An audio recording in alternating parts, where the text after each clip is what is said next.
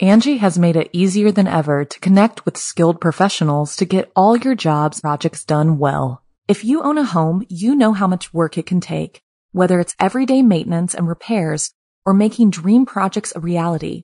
It can be hard just to know where to start, but now all you need to do is Angie that and find a skilled local pro who will deliver the quality and expertise you need.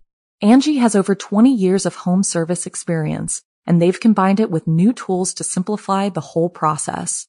Bring them your project online or with the Angie app, answer a few questions and Angie can handle the rest from start to finish or help you compare quotes from multiple pros and connect instantly, which means you can take care of just about any home project in just a few taps. Because when it comes to getting the most out of your home, you can do this when you Angie that.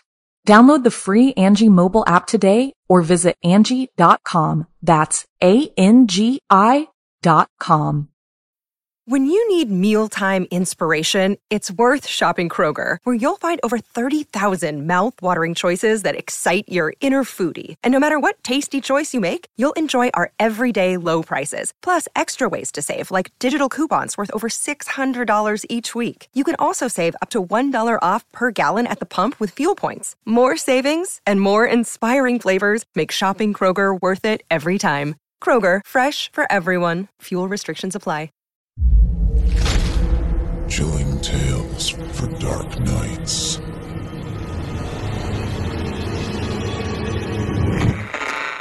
Want to make sure you never miss a Chilling Tales for Dark Nights video again? Be sure to subscribe and hit that bell to turn on notifications. It's time to turn off the lights and turn on the dark. Chilling tales for dark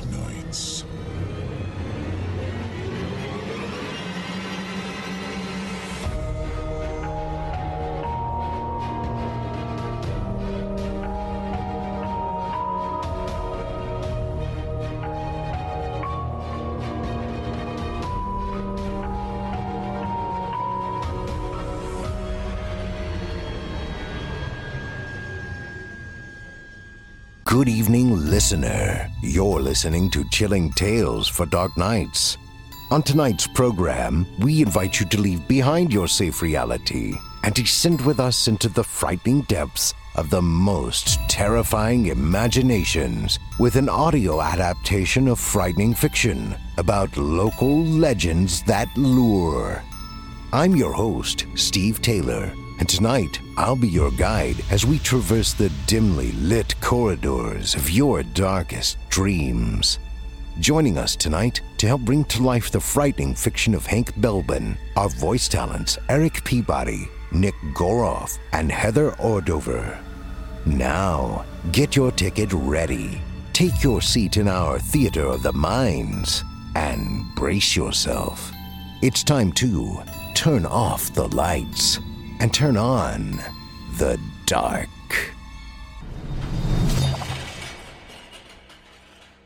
Our feature length tale tonight comes to us from author Hank Belbin and is performed by Chilling Tales for Dark Nights' voice talents Eric Peabody, Nick Goroff, and Heather Ordover. In it, we will travel to the Duke's Head, a pub in Devon that has long been considered a place of great evil by the local folk. After a series of deaths and mysterious disappearances, the pub is abandoned and closed down for good. But Ian Halperin, a money hungry investor from London, is determined to make the place work. When he decides to stay overnight to complete the final stock count, strange things start to happen.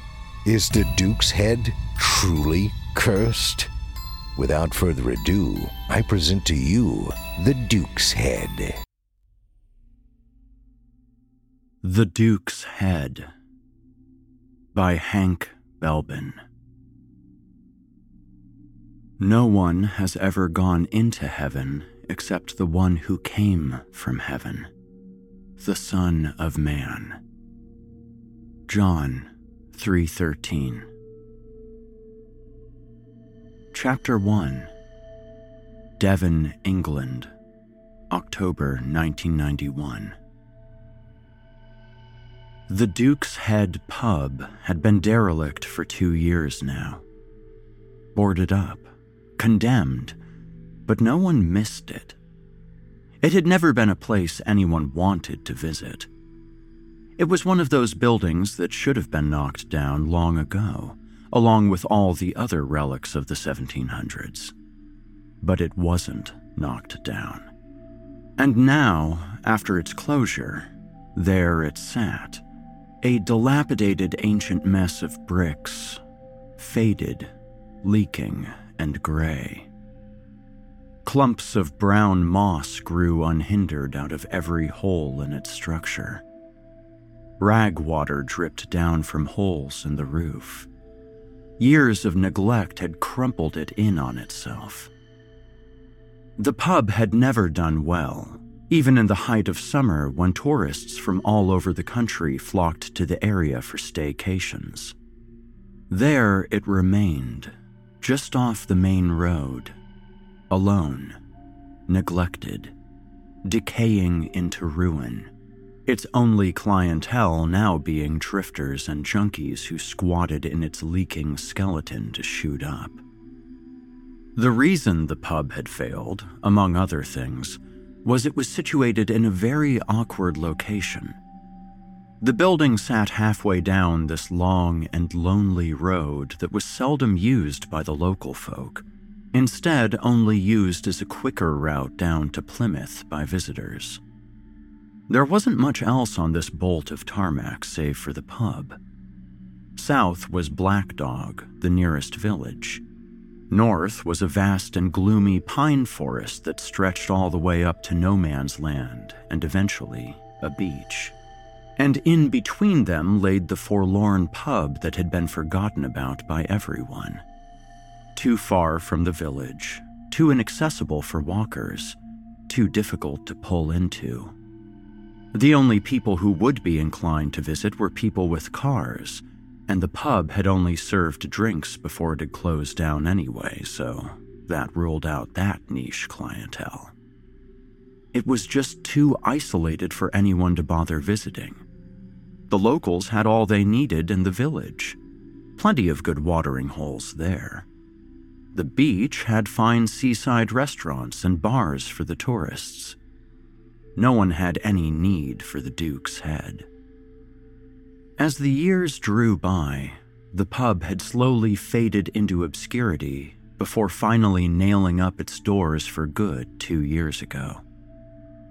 Some things happened before it was boarded up. Evil things. And that was enough of a reason to close it down permanently and ensure no one crossed its threshold again. Some people, local folk mainly, would mutter that the place was cursed, built over a gateway to the umbral planes, built over an ancient effigy of some primordial entity. Superstitions and bad omens seemed to hover around the place like a dark cloud. They would all say that there was something off with the Duke's Head pub.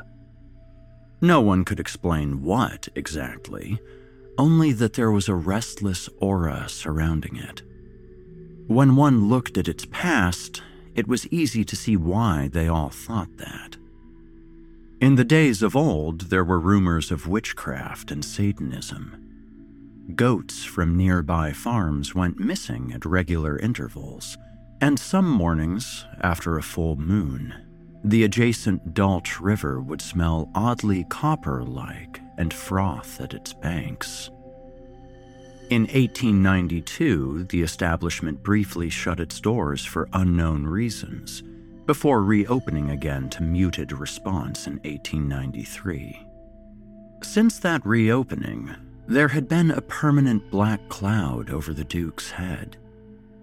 Every single previous owner had either committed suicide, gone psychotic, or bankrupt from trying to make the place work. The last owner, Mr. Michael Vincent, had gone mad in a fit of rage one night and chopped his family up before stuffing their parts down the drainage pipes. The next day, he was found in the basement with a hatchet buried in his head. His doing. The last thing he had done with his sorry life was slam that rusty blade into his skull. There was no note nor explanation, only a crumpled heap of overdue bills laying around his body in a semicircle, like fallen autumn leaves. In total, there had been 16 cases of murder at the Duke's Head pub.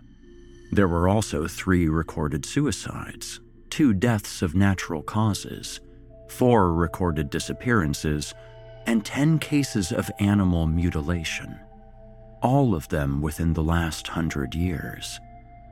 The building had consumed 21 souls. 21 people died in there. None of that fazed Ian Halperin, however. He stood in front of the place proudly, hands on his hips, grinning to himself with a twinkle of triumph in his eyes. He'd just taken out a huge loan to buy the location. After weeks of back and forth with the banks, it was finally approved, and he had bought the spot to the tune of a hundred thousand pounds. The deed had been signed, and the place was his. An absolute steal, Ian smirked to himself as he marveled upon his project. He stood there in the cold gray air and just took it all in. The locals were not happy that it was being opened once more, but unfortunately for them, Ian had powerful friends in the local council and planning permission departments. Brown envelopes and backhanders put the building on life support, and now he was going to make the place work, nurse it back to health. £50,000 more in renovations, and the pub would be nothing short of spectacular, the potential practically oozing out of the faded brick walls in front of him.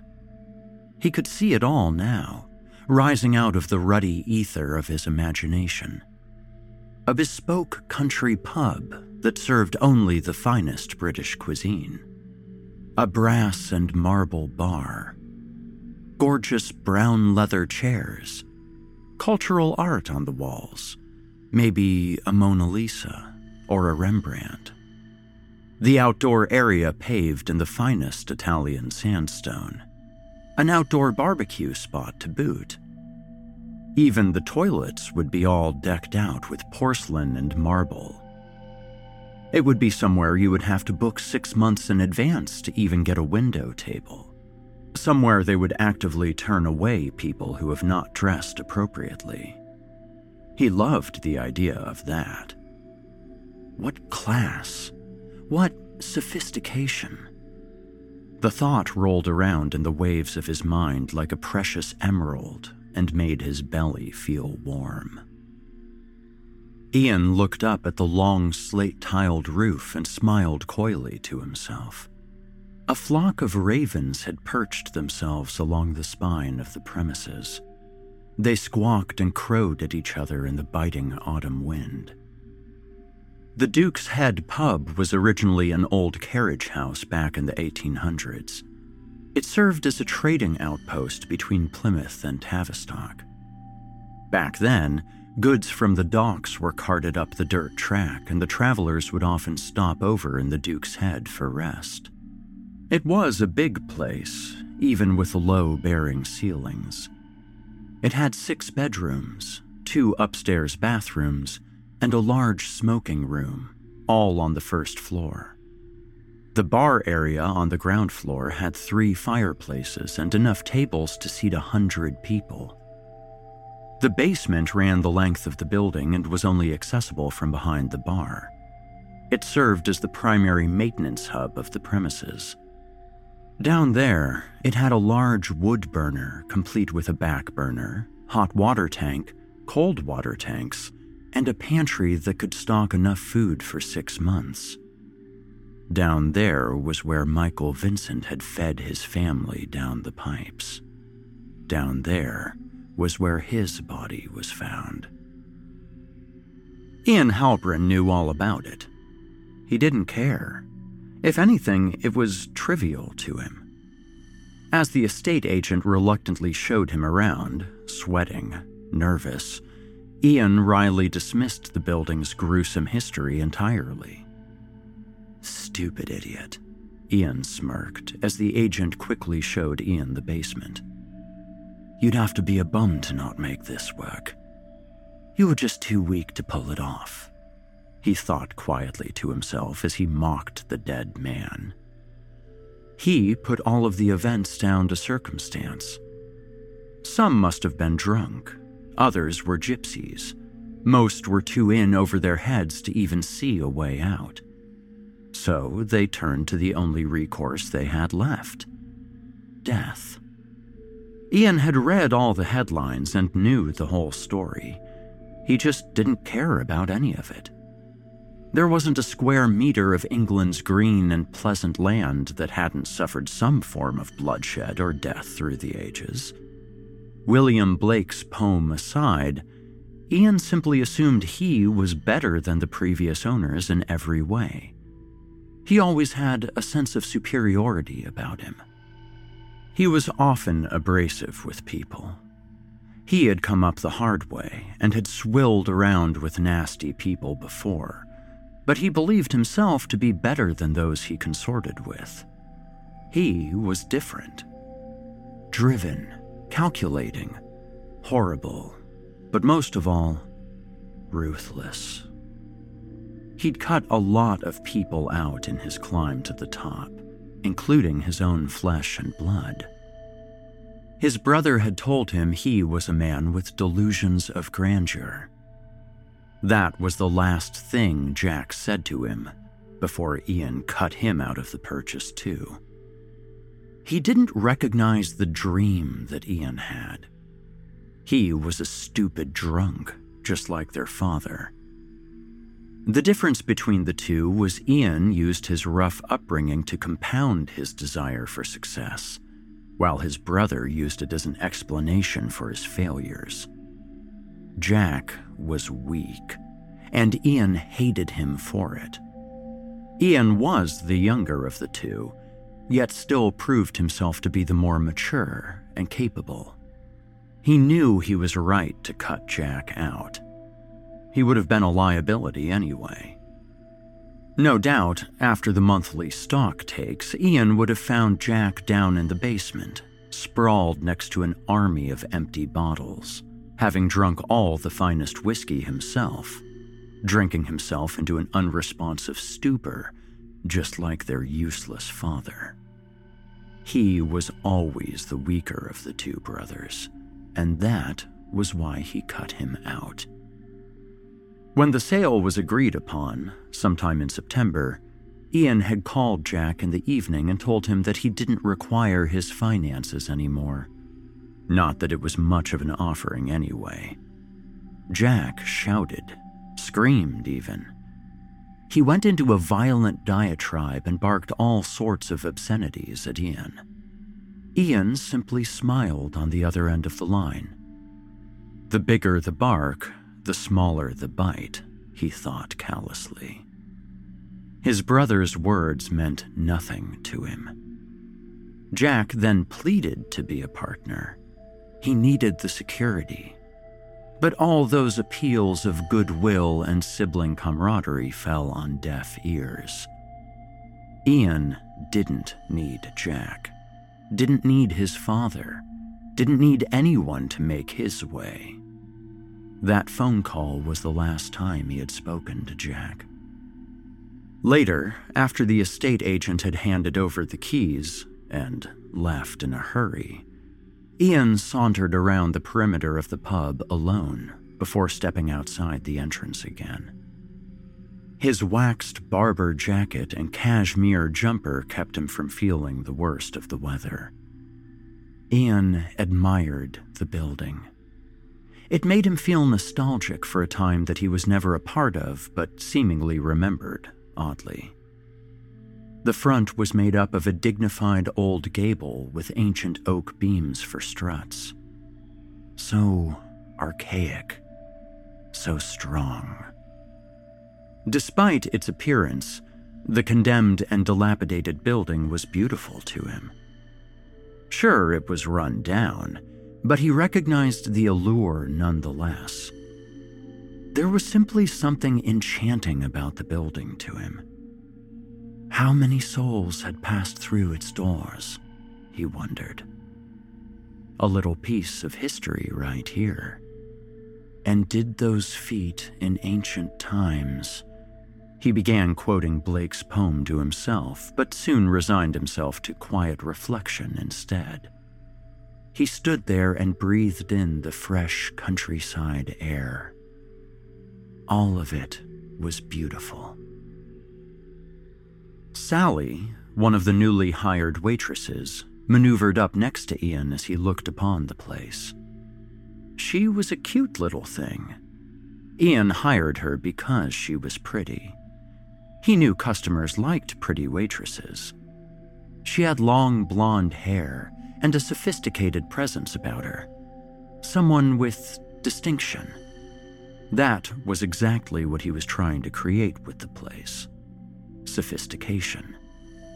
Nice legs, too. Sally didn't say anything as she ushered up to him. She merely smiled in acknowledgement at what he was looking at. This place is going to make a killing soon, Ian said confidently, more to himself than anything else. A sort of self acknowledgement. Oh, I think so. Sally smiled. I think finally you could be the person to make this place work. Ian looked across at her. He liked that compliment. He respected her faith in him. She would receive a pay raise when the place began to take hold. Maybe she could even become head concierge. Perhaps he would get to fuck her when the place was making serious money. He could see it in his mind a salacious encounter after hours. She would come into his office and announce that the bar is all cleaned down. He would acknowledge it. She would move closer to him, sit coyly on his desk. He would look up at her with ambivalence. No doubt she would thrust herself upon him and they would have sex right there on the office desk. He could see it all in the sparkle in her eyes. Well, anyway, I'll see you tomorrow. Sally grinned meekly. Okay, Sally, Ian replied, making a point of emphasizing her name. Thank you for all your hard work. I do appreciate it. I'm just so glad I hired you. He knew just what tone to use. The sincerity was unmistakable to her. She blushed and looked at the gravel. Wow. Thank you. Um, so I'll see you tomorrow then? She said quietly as she walked away, a wry little smile crawling across her face as she looked back at him. Ian winked at her. It was almost hilarious to him how easily he could manipulate people. But, all the same, Something about her response whispered to him quietly that it was all going to work out. He liked her. She instilled a certain sense of confidence in him whenever she was around. But beyond that, he just had a very good feeling about everything. He just knew it was all going to work. Chapter 2 One month later. The place was taking shape. Ian had been working 15 hour days since the day he had bought the spot, and for the first time in weeks, he recognized his work taking hold. He could see the fruition of his efforts and money. What was once a decrepit and hollow shell now gleamed like a lone jewel in the heart of a dark forest. A fresh breath of life filled the building. All of the veritable contractors of Devon had been collectively working on it. The roof had been redone with a fine clay tiling. The sullen and drab walls had been painted in a thick and luxurious beige masonry paint. The windowsills had been refitted with a superb midnight granite, all the way from India. In one month, Ian had made the condemned old building come back to life. He imagined it as metaphorically raising the Titanic once more. Ian had been there all day. It was well into the night when Sally came into his office again.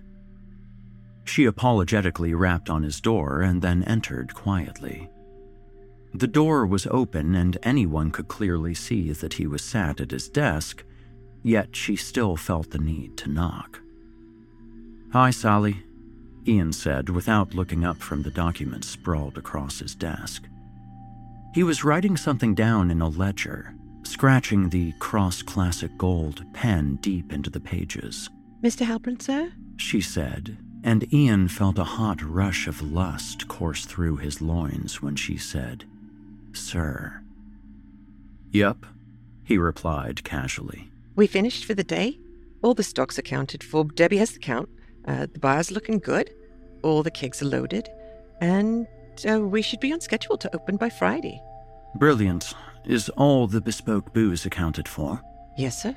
She muttered, with her hands crossed in front of her. Ian grinned.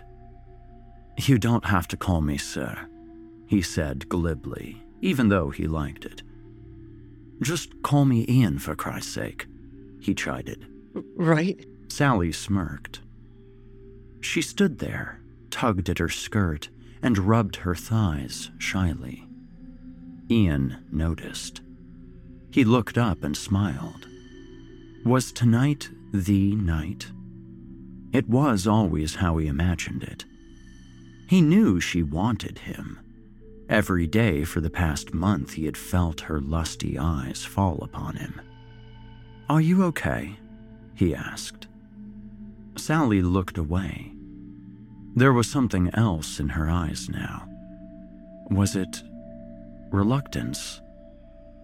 Ian waited, gently tapping his fingers on his ledger. Yeah, I'm fine. It's. It's just. She said. Go on. Sally squirmed to meet Ian's gaze. Then she looked down at the corner of the room and felt ill for doing so. I don't know how to say this without sounding stupid, but. No, go on, honestly, Ian said as he smiled reassuringly. It's just. I heard some weird noises coming from the basement today. It was when Callum was moving the barrels down to the stock. Kind of gargling noises. It sounded like voices. Okay, Ian replied with an air of dismissiveness. Yeah, I mean, it could have been anything, but they sounded. They sounded like they were talking to me.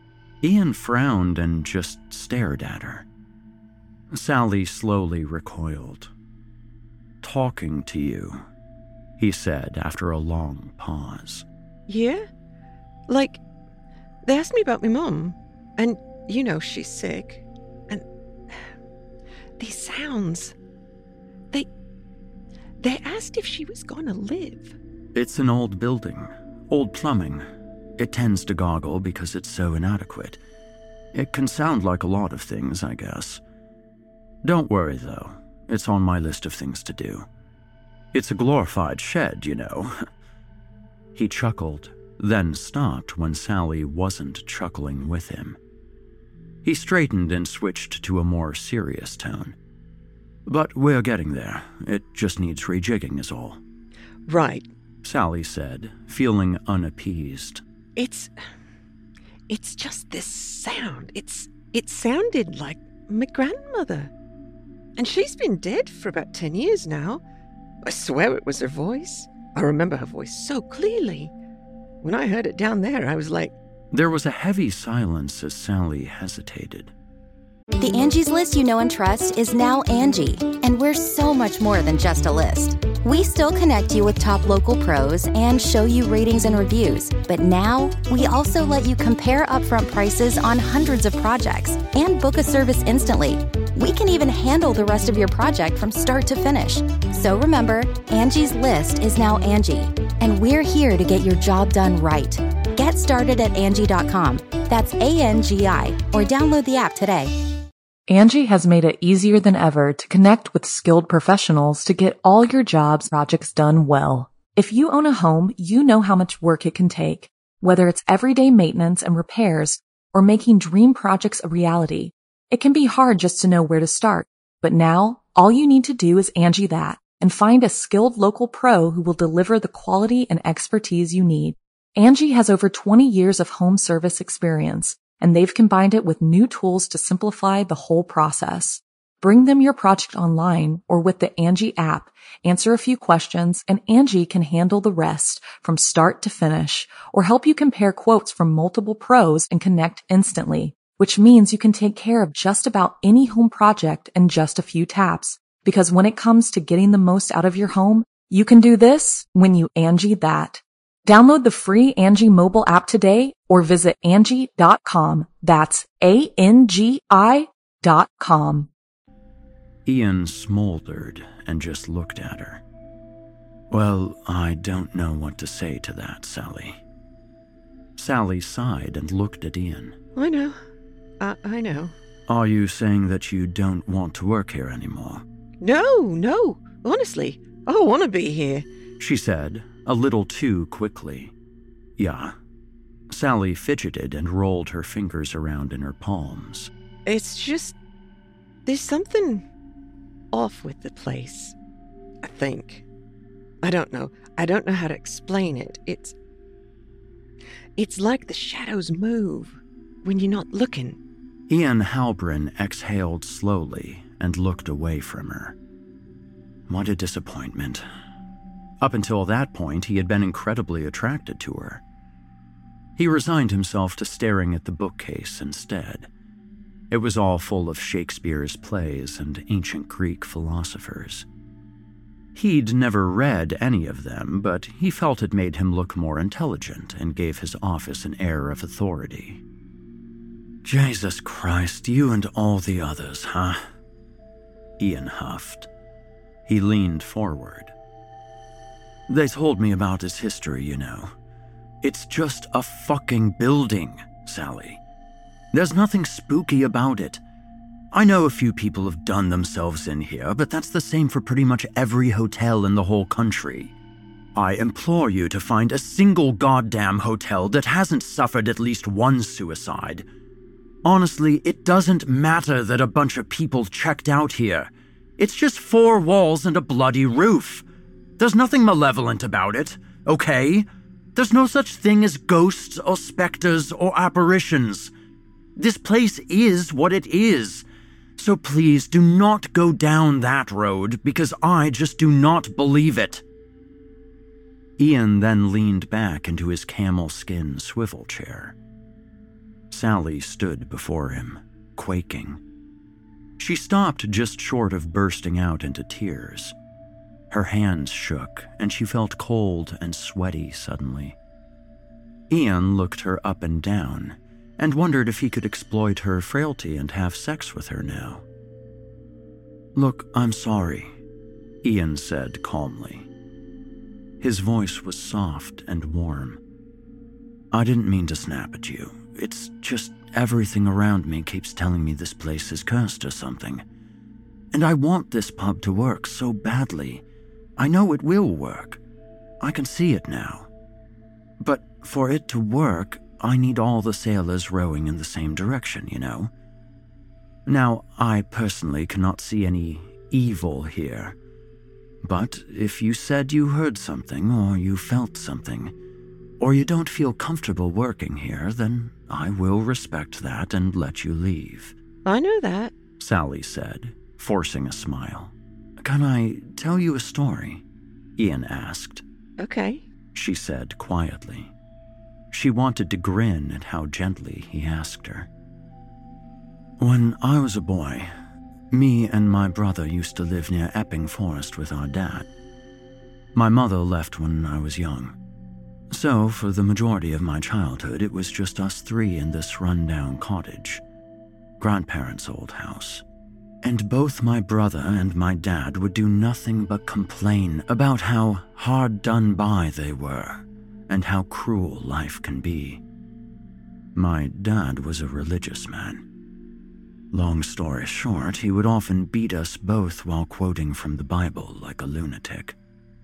He was also a superstitious man who had done some bad things in his time ex con and all that. He felt as if God's judgment was coming for him for all the sins he'd committed. And do you know what he did about it? Nothing. Drunk himself to death on cheap spirits. Blamed everyone but himself for the state of his existence. And I watched the whole thing. It was pathetic. He would go on and on about how the voices of God were guiding him to make amends, yet he did nothing. I was different from him. I knew I would never live like him, and I would do anything to not follow in his footsteps. I left home and went to college, then university, and now I'm here. He would always listen to that doubting voice in his head telling him not to go anywhere the self destructive voice. He never did go anywhere, and he died in a gutter, Ian said, and realized he was narrating his own story a little too morbidly. What I'm saying is, he then said, switching tones to a more friendly one, ignore the voices. They only want to bring you down to their level. They will never help you. There's a lot of confusion and people seeking to deceive you, but if you just believe in yourself and stay strong, none of this can touch you. Don't listen to the voices. Listen to yourself, Ian said, and rounded off his speech with a measured silence for effect. Okay. Sally smiled sheepishly after a pause. Okay, Ian reaffirmed. You're doing a wonderful job, Sally, he said calmly. Then, after letting her ponder, looked back down to his papers. Sally nodded in agreement. Sure. Thank you, Ian. Ian looked up once more and smiled, but only with half his mouth. Well, I better get moving. I'll see you tomorrow, she said, and fluttered a shy wave in his direction. She moved too quickly for Ian to say anything else. She walked down the hall and down the narrow Victorian stairs, then out the back door. Ian stood up and listened to her leave. When she was gone, he plunged his hands into his pockets and sighed. He thought tonight was the night. Damn it, he muttered to himself. She had a nice ass as well. He thought he had her with that cute little story about his childhood. Recounting it made him feel annoyed, however. He hated the delusional narrative of all things spiritual. Ian didn't believe in anything supernatural, not like his dumb father, and he didn't want any of his staff falling into the same pit of superstition. He fell back into the chair and rubbed his furrowed brows, knowing the only thing left to do now was go over the projected earnings and expenses of the next month. It was a little over an hour since Sally left. All the other staff had gone home for the night, too, and Ian was the only one left in the building. He knew it, but it didn't bother him. He liked the silence and solitude. It gave him room to think.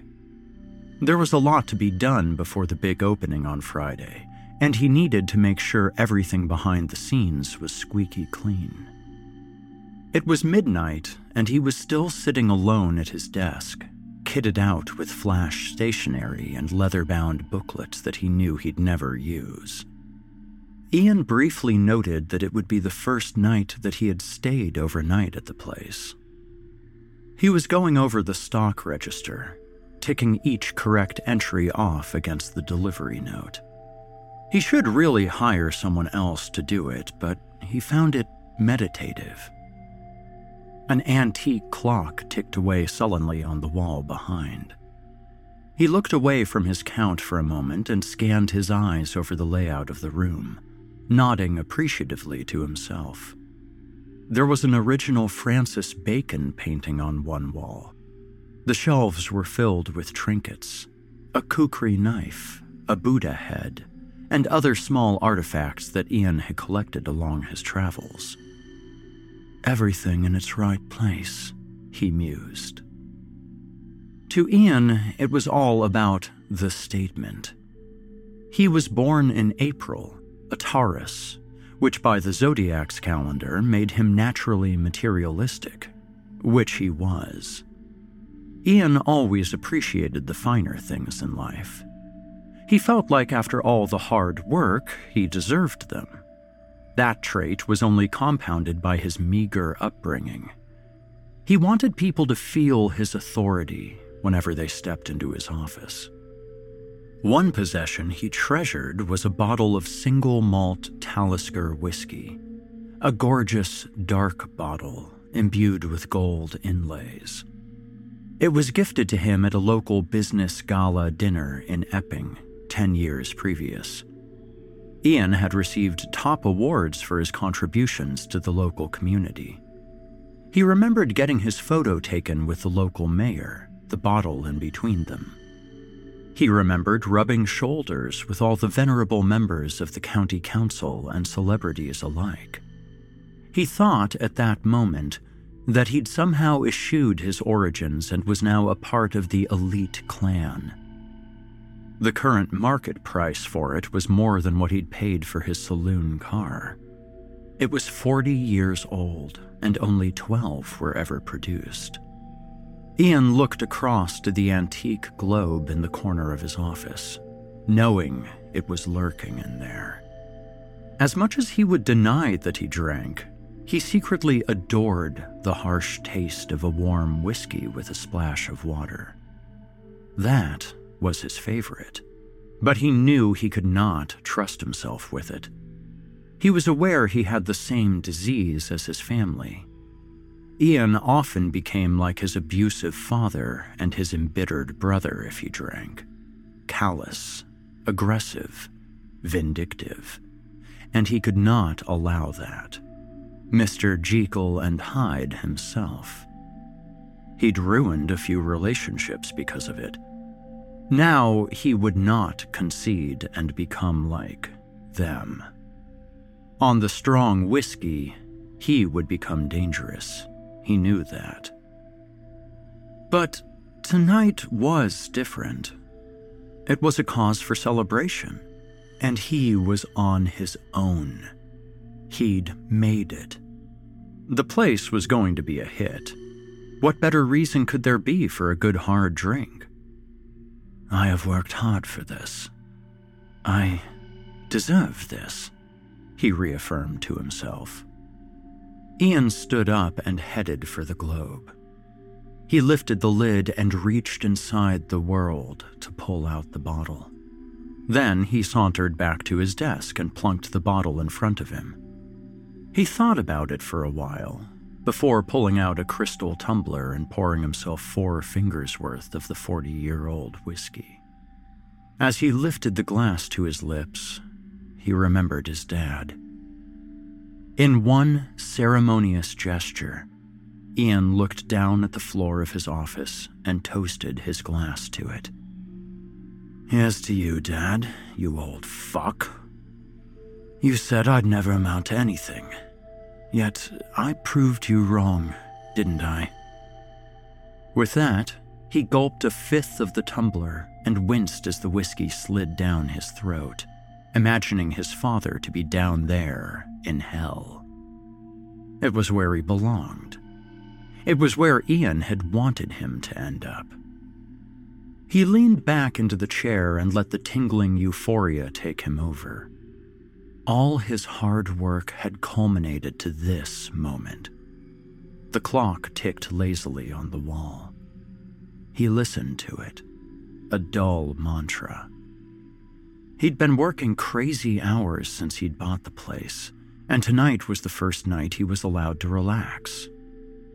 Tick tock, tick tock, the clock went. Ian let the buzz take him over.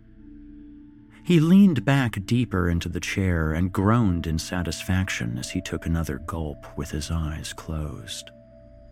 He held the tumbler loosely in his hands. Somewhere below, wood creaked like heavy footsteps walking over them.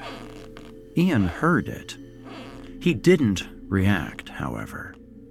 Maybe the floorboards were squirming. Temperature changes have that effect. It didn't matter. The thought soon left him. At some point, he felt the world fall away from him, too. His head felt heavy against the leather backed chair. He breathed in deeply through his nose and went loose. Ian slipped off into a doze. Chapter 3 Two hours later.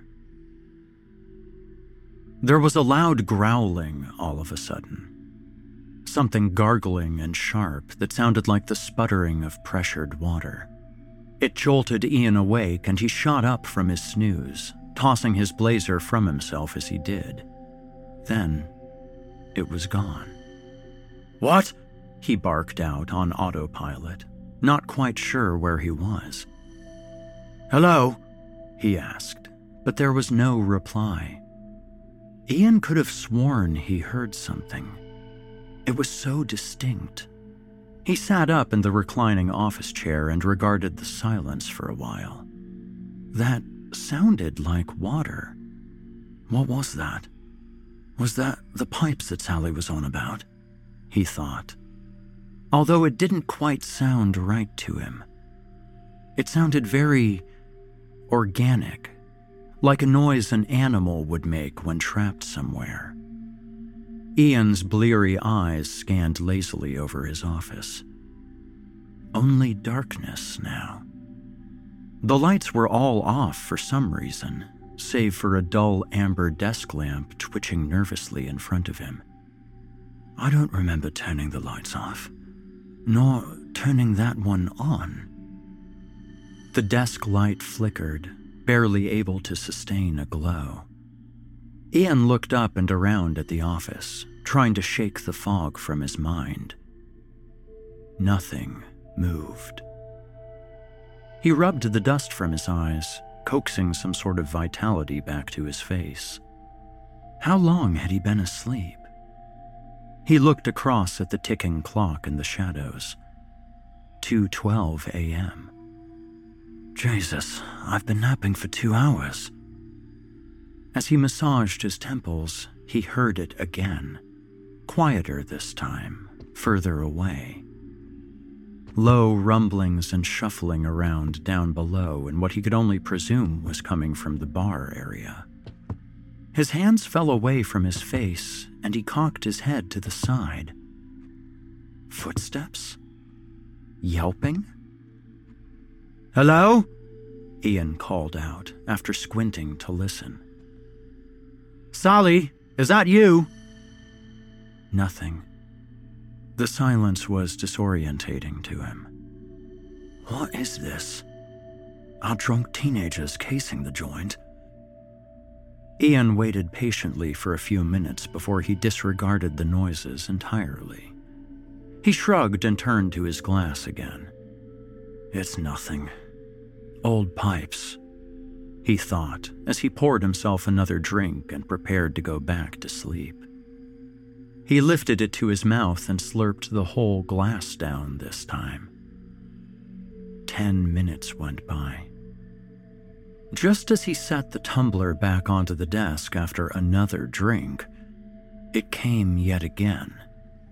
Something downstairs was definitely rumbling. A swishing of liquids. Then it seemed to be all around him Ian stood up from his chair and looked around at the walls, then the ceilings, then the floor, following the low trickling noise with his eyes. It moved and swirled all around him. What the fuck is that? Blocked pipes? He listened intently, making sure to control his breathing so he could better hear the strange noises. After a few minutes of trying to trace the sound, he realized he better go check it out, just in case a pipe had exploded somewhere below and flooded all of the new bar area. Ian headed for the light switch. He flicked it on, and without warning, the lights all around surged with an unnaturally intense effulgence. Ian squinted and looked away from the one burning in the center of the room in case the bulb burst onto him. It hummed as it illuminated sharply. Then, without prelude, the whole room plunged into smothering darkness. The bulb just switched off. Ian jumped back and felt the dark loud against him with each breath. He tried to feel around for the edges of the room. Ian navigated slowly to the third drawer of his desk and pulled out a heavy metal flashlight. He held it firmly, almost as if it were comforting him, and he pushed the button down until a thick blue beam emitted and carved its way across the room. When it did, a short gasp of relief escaped him. At least that's working. What the hell was that all about? Ian assumed that the main circuit had shorted out somewhere, probably caused by all the old piping in the building.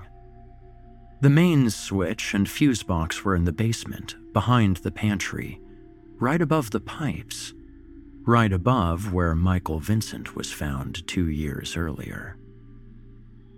In the dimness, Ian poured himself one more drink before he ventured out of his office, the biggest one yet.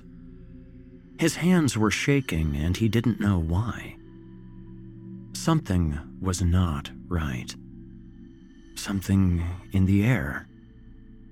The lights everywhere were off, and for the first time that night, he felt distinctly alone. He wanted a little bit of the old Dutch courage before he investigated. It went down hard, and Ian licked his teeth to savor the flavor for a while longer. Then he headed for the door and gently pulled it open. Everything was quiet. The clicking of the lock sounded much louder in the silence. Ian poked his head out and shone his torch in both directions down the hallway. Nothing there just the moon slanting its way through the Venetian blinds at the end. The trees outside were swaying gently in the wind. Suddenly, in a wave of bravado, he realized he was being incredibly ridiculous and juvenile. What the hell am I doing? It's a tripped fuse. Ian scoffed at his cowardice and took one firm step out of his office and into the hallway. The floorboards creaked and groaned under his feet, just like he heard them do earlier. Is someone else in the building with me? The thought ushered in a new wave of unease and paranoia. He stood there for a pause and looked ahead at the porcelain white full moon filtering down onto him like some tableau. His breaths came out short and sharp. His heart was thumping in his ribcage now. Maybe there is. He walked forward, and the aged floorboards squirmed with each new step.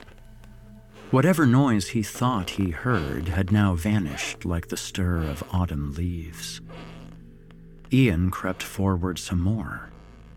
Each step was slow and calculated. He moved and moved, checking behind him as he did. When he almost rounded the corner to the stairs below, he stopped. Then the hollow beam of the flashlight cascaded downward over the darkness in the staircase. Hello? He barked out sharply, but there was no reply. If they were there, they weren't making their presence known. He scanned slowly and squinted past the torchlight to see the pinewood floor of the downstairs bar area. Then he headed down. He imagined it was a break in, and if he wasn't careful, at any moment a gang of thugs with bats could ambush him and beat him up until dawn, or until Sally and the rest of the staff came back. It was at that point that Ian thought he should have brought a weapon down with him too late now. Perhaps he could find a wrench or a bat behind the bar. Ian constantly checked behind himself as he moved forward. He didn't know how to justify it, but it was like a person was walking too close behind him. He just felt this shadow hanging off his back. He crept to the bar and then used the back staircase located behind the kitchen. It led down into the basement. He pulled the heavy wood and copper imbued door open before once again surveying the staircase below. Nothing there, he whispered to himself and wondered why he did so. Ian gripped the cold steel handrail and navigated slowly down to the bowels of the building. The heels of his Italian calfskin loafers clinked softly against the steel steps. When he made it down to the basement, Ian headed past the rows of beer kegs and then to the back of the gloomy room. Usually, the basement was bathed in bright white lighting that ran the length, but now, with them all off, it looked like some forgotten and Stygian crypt. There was a stench of dampness in the air. Perhaps it was coming from the floorboards above. The rafters had been there for over 300 years. The torchlight caught mold spores and dust floating around in it, descending languidly from the ceiling. Ian crept forward, past the pantry and the fridges. His torchlight fell on the fuse box in the corner on the back wall, and he headed for it. He unlocked the beige metal door and gently pulled it open to reveal the fuse box's bare skeleton underneath. A row of trip switches with plastic labels glued above each one. Ian drew his eyes across from left to right. Fridge, cooker, bar area, toilets, outdoor back, basement, so on. As he examined each switch, he noticed something strange. They had all been flicked off. Ian stood in the darkness for a pause and speculated as to how that was possible. If there was a power shortage, then surely only the main switch would trip, not all of them. The most peculiar thing about it was the fuse box had been locked, and only Ian Halperin had the key to it. Ian rubbed his furrowed brow and tried to remember whether he had switched them all off for some reason. I did drink a lot. No, it couldn't have been me. Because the lights only short circuited when I got up to turn the office light on. So who the hell did it then? After Ian became aggravated at trying to think of an explanation of how it happened, he grumbled and flicked back on each switch one by one before clicking the mains one up last. Like clockwork, all the lights twink twinked and then came on without hesitation. The basement was awash with a harsh white light once more. Everything grumbled back to life. All the industrial fridges and freezers whooshed and buzzed as they went through their cycles. The building sucked in a long gulp of electricity and was alive again. Ian waited by the fuse box for a minute, looking up at the run of halogen lights ahead, just in case they tripped again. After he was satisfied that it wasn't going to shut off, he nodded, content, then locked the fuse box back up. As he headed back down the length of the basement, past the now humming fridges, he heard that noise again. Only it wasn't coming from the basement where he'd previously thought it was. Instead, it seemed to be coming from above him, from his office. It sounded like footsteps again. He stopped and looked up at the ceiling of the basement. Thick, black jack rafters ran across the white ceiling at meter intervals. Then there was a loud thud from the floor above him. It came from his office. It sounded like something heavy slamming against the hardwood floor. A clothes rack, a picture frame, a book. Someone's in my office. They tripped the switches to get me out so they could. What? Ian pondered, then realized. Get to my safe. It has all my bank details in there. His reluctance morphed into anger. Ian raced up the stairs out of the basement and headed for his office. Any number of culprits could be responsible. He knew a few dodgy people who weren't above robbing one of their pals. A list of possible names flew through his thoughts as he dashed out from behind the bar. With everything now glowing a warm amber, Ian didn't feel as on edge. He whizzed past the copper and marble dining area, leapt up the stairs, and thundered down the hallway to the door of his office. Standing outside, catching his breath once more, he could hear the strange bubbling noises emanating from the other side of the door. He imagined it as a cauldron simmering away, or an overboiling kettle, but he didn't have a kettle in his office. Ian sucked in a sharp breath and reached out to clasp the brass doorknob. He twisted it and held the door in its place. Then, with one thrust, he pushed the door open and stepped into his office to confront the assailant. When he did, though, he confronted only silence. The noises ceased the instant the door had opened, and his office was exactly how he had left it. Nothing was out of place. No books had fallen from the shelves. Nothing. But he had heard the noises, as clear as he would hear the phone ringing, whiskey or no whiskey. He stood in the center of the room, completely bewildered and slightly drunk, utterly convinced he had heard something. In the stillness now, there was only the absence of sound. Ian rubbed his face and then slapped himself, denying his gut feeling. Come on, Ian. Stop this stupid game. Nothing is going on. You're just tired. Anyone working as many hours as you would be burned out. I haven't had any dinner and been drinking tonight. No wonder I'm hearing things. He grunted and maneuvered behind the desk and fell into the chair with a groan of tedium. Seeing the night as utterly wasted now, he poured himself the rest of the bottle and drank greedily.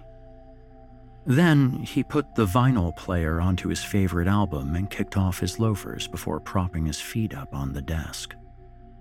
A Forest by The Cure began to play on the vinyl. He crossed his arms behind his head and closed his eyes. He was beyond sleep, but all the same, he felt as if he was in a trance like state, or maybe a dream. Perhaps he could fall asleep once more if he concentrated. Chapter 4 Come closer and see, see into the dark. Just follow your eyes. Just follow your eyes. Ian opened his eyes slowly and let the amber light bleed into his vision. He stared at the ceiling, frowning. Something was wrong. The song had repeated the same line at least ten times. The vinyl had gotten stuck and was now replaying the same verse over and over. Ian straightened up from his calm and stood over the vinyl player with his hands thrust into his pockets, the vinyl spinning around aimlessly as the lyrics filled the room. Come closer and see. See into the dark. Just follow your eyes. Just follow your eyes. Does nothing in this place fucking work? Ian groused. He yanked the needle from the vinyl and had the overwhelming desire to take his fist and smash it right in the center of the cheap Chinese knockoff of a Garrard 301 401 player. He restrained himself and switched it off, pulling the plug from the wall instead. Then the room was quiet. Just calm down, Ian. You're stressed. Just chill out. Ian exhaled deeply, trying to breathe the annoyance out of his lungs. He looked up from the player and caught a glimpse of himself reflecting in the glass of an old painting. He was happy with what he saw. Sharp, chiseled features with perfectly coiffed brown hair. This is the face of the new Duke's head, Ian thought arrogantly. He could see it on the front page of the local chronicle now. Property developer turns around condemned pub, the headline would say. A photo of him standing outside shaking hands with the mayor. He imagined all the local people gossiping to each other about how good looking he was and how successful the place was. Two days away from the grand opening, and everything was looking good. All he needed to do was keep the ship on course and make sure to fix the lights so they didn't trip out on the big night. He would call the electrician in the morning. He knew the place would be a hit the celebrity guest list was already completely full, and he'd bolstered the numbers with some of his local council pals. He'd greased their palms to get the planning applications through quickly, and it seemed appropriate to invite them to the event as appreciation. After all, he never knew when he would need someone like them again. But all the success of the place was because of him and him alone. No one else had the gall to take on the Duke's head, except for Ian. He gazed at his reflection and smirked to himself, acknowledging that fact. As he admired his lean face, the clock next to him slowed, then stopped ticking completely, landing on 3:13 a.m. exactly. He didn't notice. All of a sudden, Ian felt a bitter chill course its way through him. It was like something was breathing on the back of his neck. What was that? Something he'd felt before, when he was outside near the back of the building. He'd felt it more so than ever tonight. Something in the air. A heaviness, or some kind of a deathly presence. Smelled like sulfur. Ian sniffed.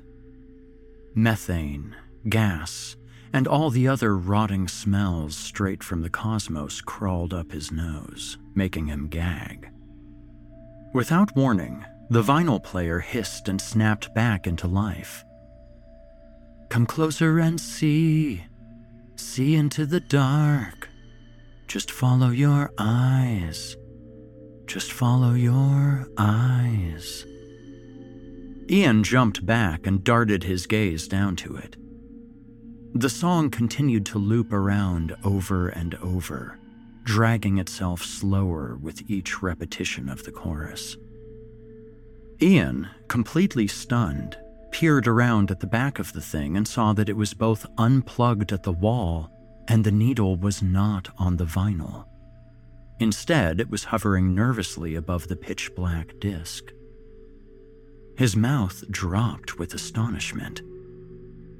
How is that possible? Something else in the room changed.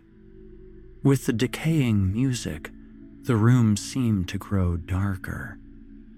The song lagged so much so that the words of the lyrics melted into each other in unison with the dying light. Come closer and see.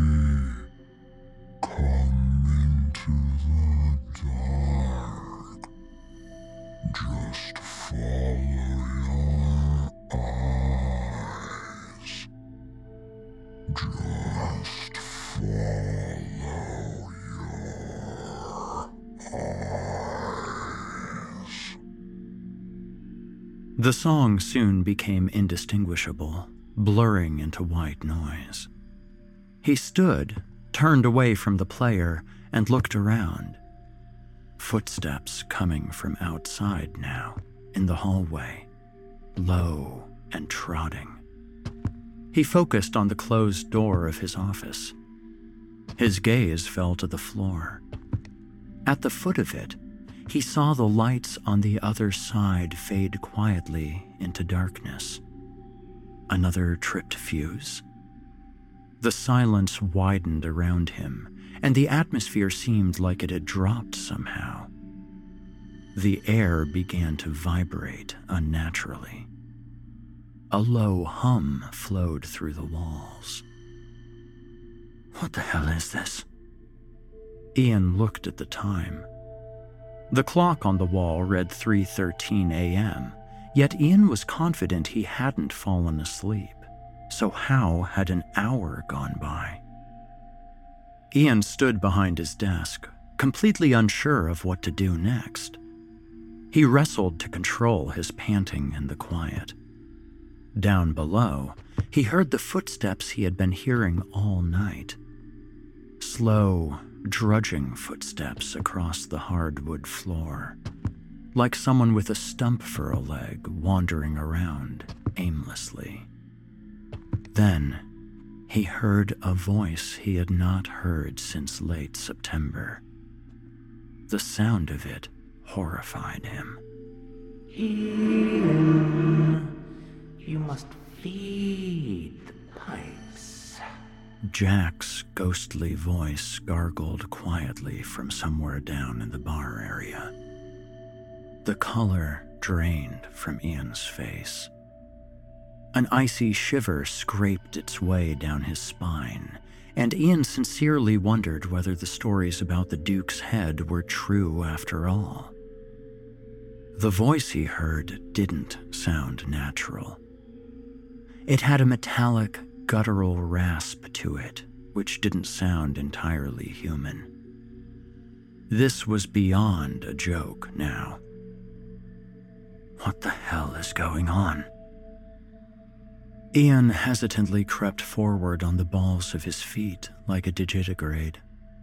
He reached up, took the kukri knife from its place on the shelf, and unsheathed it, holding the glistening blade out in front like an axe. With his free hand, he reached out for the door and felt the cold bite of the brass doorknob. The door creaked open, and Ian peered into the empty hallway, the blade above him ready to swing down on whoever it was out there. Hello? Ian called out. Jack, is that you? Ian asked, trying to mask the veneer of panic in his voice. Come closer and see. See into the dark. Just follow your eyes. Just follow your eyes. Jack replied from down below. The hairs stood up on his neck. He heard Jack's voice much clearer this time. He pulled the door wide open and stepped into the hallway. After a long and drawn out silence, Come on, Jack! Stop fucking around! There was no response. Angie's list is now Angi, and we've heard a lot of theories about why. I thought it was an eco move. Fewer words, less paper. No, it was so you could say it faster. No, it's to be more iconic. Must be a tech thing. But those aren't quite right. It's because now you can compare upfront prices, book a service instantly, and even get your project handled from start to finish. Sounds easy. It is, and it makes us so much more than just a list. Get started at Angi.com. That's A N G I, or download the app today. Ian had no choice but to go and check it out. He slipped down the stairs and eventually into the main bar area to investigate. The wind howled ceaselessly outside, and the fog rolled against the dark windows. The whole building seemed to be humming, thumping, like a heartbeat. The floor below Ian's bare feet was rumbling like an idling engine. This is not real. This is a dream, ain't it? Ian briefly entertained the notion that it was all a big prank set up by Jack to make him feel guilty. Perhaps he had brought a few mates along with him. Or maybe it was a scheme by the resident drug addicts to scare Ian away. The thought of that gave Ian a sudden rush of anger, but it was false. In reality, Ian simply hoped that it was indeed just a prank. It would be much easier to deal with if that were the case. Listen, if you're trying to play games with me, maybe you're crackheads, you know? You want me gone so you can carry on shooting the dragon in here. This is not that place anymore, okay? Ian barked out to the room, but he was only met with the eerie humming of the building and the relentless gales outside. He snuck forward into the tenebrous dark and began checking behind curtains and under tables. You lot need to get out of here before I call the police. They'll be here in 15 minutes flat to cart you away. So what do you say, huh? Just fuck off now and leave the goods, and I won't report this. But if you do. Feed the pipes. Jack's voice growled lowly in response. Ian snapped around and tried to see Jack. He looked and tried to hone in on where the voice was issuing from. Jack repeated the sentence. Feed the pipes. Ian's gaze fell over cowskin backed chairs, oak tables with brass inlays.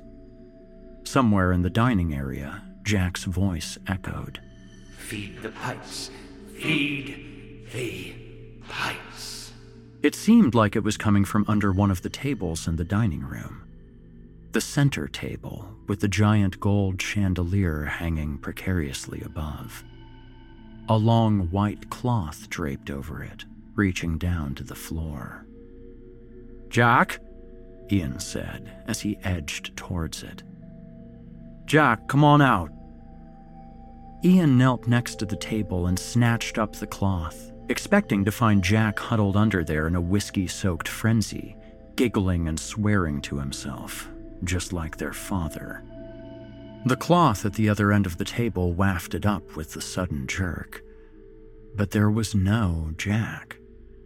Ian just stared at the table legs, completely taken aback by what was happening.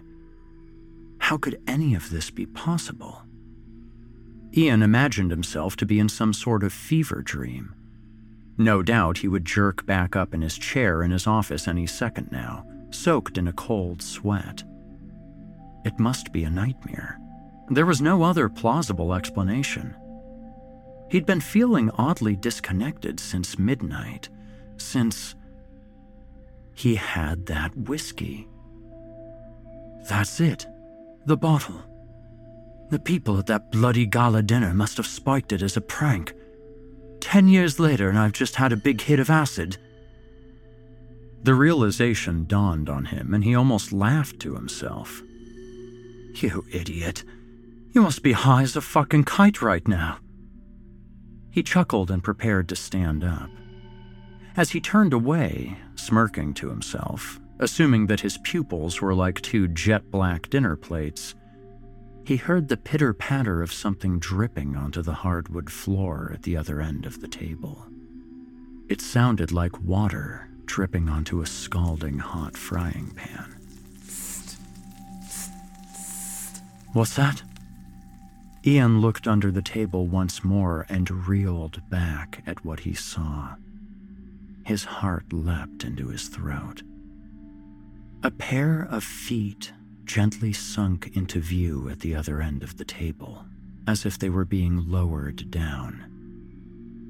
They were coated in a loathsome black ichor that dripped down from their toes. The substance bubbled and smoked as each drop hit the wood. The skin on the legs was sickly pale and had no hair on it, and the shins were stick thin and sinewy. The talon like feet touched the hardwood floor, and the legs stood there, not moving. What the fuck? Ian whispered to himself, gasping. He stared at the pale feet. Nothing moved for what seemed like eons to Ian.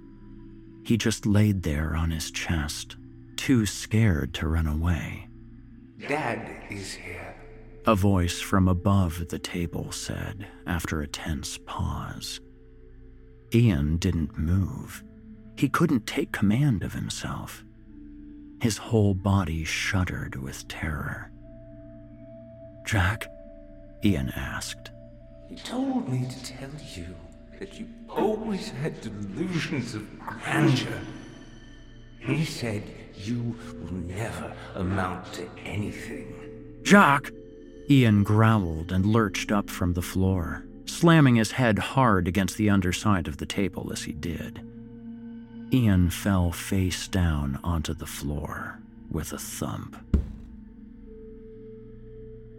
Chapter 5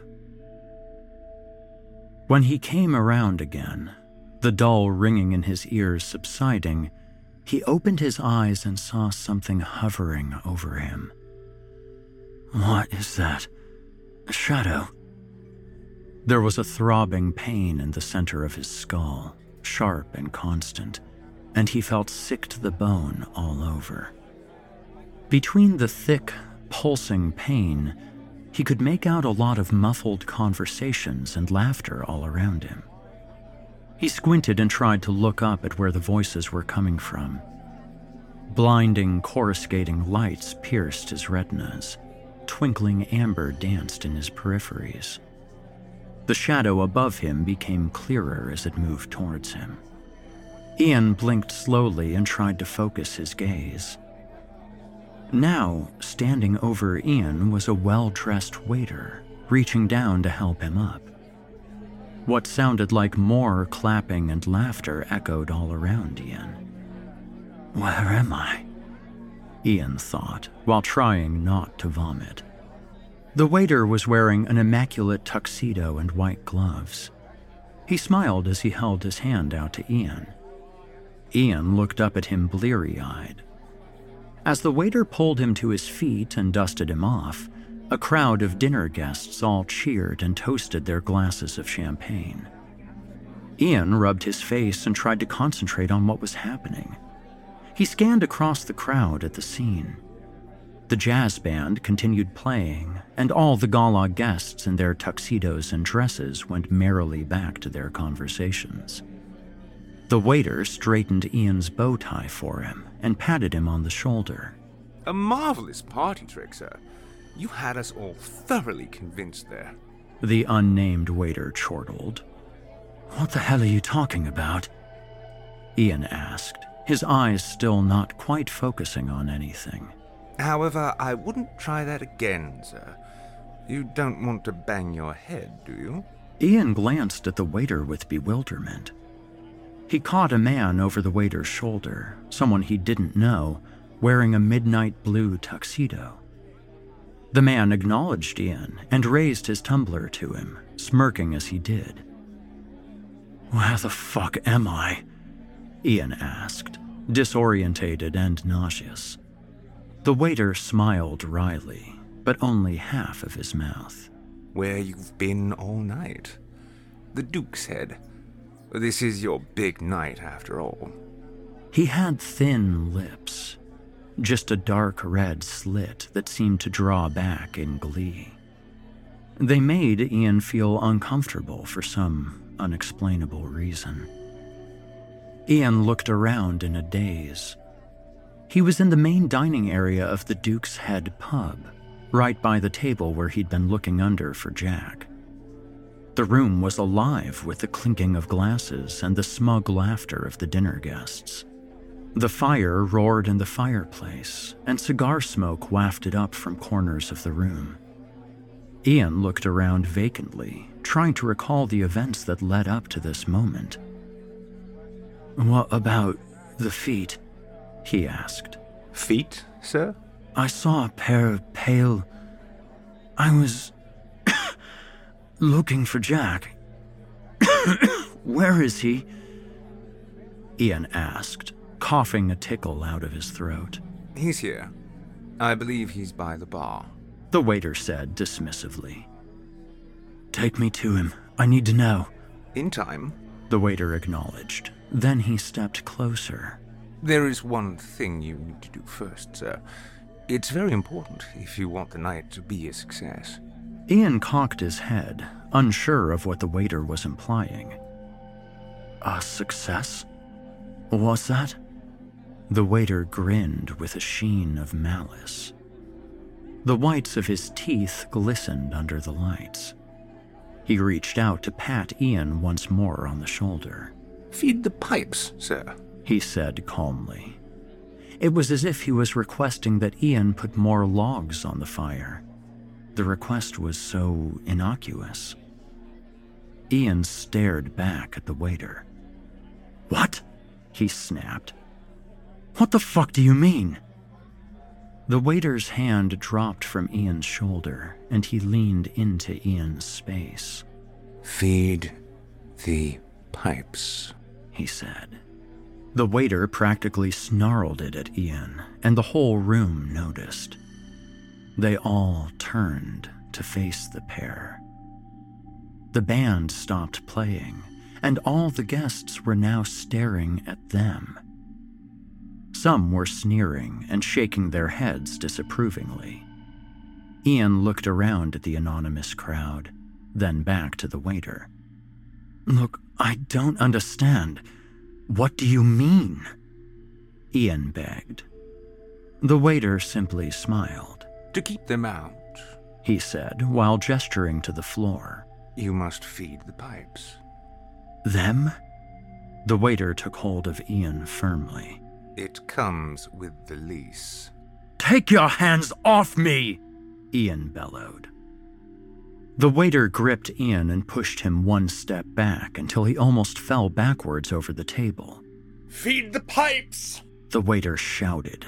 Call Sally! Call all of them! Tell them to come back here! Then feed the pipes! The waiter hissed. They must be satiated! I don't know what you mean! Ian shouted, trying to break free of the waiter's tremendous grip. It was like a mechanical vice had taken him by the shoulders and held him in place. Feed the pipes, Ian, the waiter sneered. The guests crowded around him, too. Everyone in the room set down their glasses and moved closer. One by one, the guests joined in. Feed the pipes, Feed the pipes. Ian looked around at all of their empty, pale faces. Their eyes glowed with a fiery red each, a demonic twinkling of brimstone. Ian shook his head in disbelief. This isn't real. I'm fucking high. I'm tripping. I'm dreaming. He whispered to himself as he spun around at all the guests shouting at him. They barked and bayed in unison. Feed the pipes! Feed the pipes! Feed the pipes! Ian stumbled and fell. The shouting rose into a crescendo. The unknown waiter slithered back into the rows of people and disappeared from view. Feed the pipes, feed the pipes, feed the pipes, feed the pipes, feed the pipes, feed the pipes, feed the pipes, feed the pipes, feed the pipes, feed the pipes, feed the pipes, feed the pipes, feed the pipes, feed the pipes, feed the pipes. They all yelled like an obscene choir. The voices were unbearable, spilling over each other, chanting, screaming at Ian. Feed the pipes, feed the pipes, feed the pipes, feed the pipes, feed the pipes, feed the pipes, feed the pipes, feed the pipes, feed the pipes, feed the pipes. Ian clasped his ears and tried to block the voices out. Stop! He screamed, but they would not stop. His head was swimming, and he felt like he was about to pass out.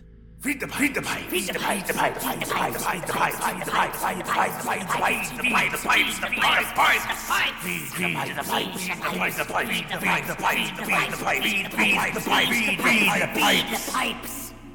The room spun around in a dizzying haze of colors. Ian pushed his hands hard against his ears and tried to force his eyes shut the blur of tuxedos and dresses smeared into black. This isn't real. This isn't real. I'm tripping. This isn't real. Ian muttered to himself, desperately trying to reassure himself that it was all a bad dream. The room whirled into darkness. The shouting of the mob slowly withdrew like the cold tides. The warmth and the glow of the party grew faint with it. Then, the room fell silent apart from Ian. Chapter 6 Hours later. This isn't real. This isn't real. This isn't real. Ian muttered to himself. He had been doing so for what seemed like days. In between the insane mumblings, Ian solemnly wondered whether he would ever sober up from the trip, or if this was how he would be from now on. He felt his mind decaying, losing its tenuous grip on reality. What would no doubt remain would be a husk of a man, the shell of Ian Halperin. Headlines would say he went crazy in the pub one night, just like all the others. That would be all that remained of his legacy. Just another ignominious end to a hard and pointless life. When the room was quiet once more, he finally opened his eyes to view only an empty bar area. The party guests had vanished. The smoking and dining area was desolate now. An icy draft crept its way through the empty rooms, followed only by an eerie silence. There was ash and smoldering embers scattered on the floor. The tables and chairs all around were caved in, cut up, and broken. Parts of the floorboards had been put through, and all the bottles behind the bar were smashed. The shards were strewn across the marble bar like twinkling stars in the abyssal hollow of space. He was huddled on the floor in the middle of the room, sitting cross legged, jabbering inanely to himself, just like his brother would do in a similar stupor. How long had he been there? The wind howled and clawed at the windows, trying to find its way in. Dark brown, fetid water dripped down from gashes in the ceiling. Yet Ian remained there on the floor for hours more, refusing to acknowledge his surroundings. He began to truly believe that he would never leave the room. He simply stared ahead, across the room, at the sickeningly tall, pale figure standing against the back wall. The thing didn't move. There was no escaping the building with it there. Ian knew that. It was almost imperceptible against the dark wall, but Ian was sure it was there. He was sure it was the waiter, and it would not let him leave. Ian stared up at its absent face intently. The whole building was humming lowly and trembling the noises laden with foreboding. This isn't fucking real, he rambled to himself over and over. Palls of black smoke hovered around the rooms. The clock above the bar read 3:13 a.m. It ticked and ticked, but still the hands did not edge forward. Time stopped and Ian and the specter were locked into a stare down. Why are you sitting there? The pale, humanoid figure at the back wall asked Ian, its dreadfully thick metallic rasp echoing off the walls. This can't be real. I'm tripping. Ian continued mumbling. Come closer and see. Its voice rose further out of the shadows. After an indiscernible amount of time passed, Ian finally replied. See what? he asked from the floor. Jack. The voice teased from the yawning blackness in the corner of the room. I don't understand. Ian replied. The walls vibrated, seemingly laughing at Ian's despair. He looked all around into the shrouded corners of the room. Then he dropped his gaze back to where the thing in the corner had been. Above where the voice emanated from, a harsh white halogen light suddenly snapped on and illuminated a small scene.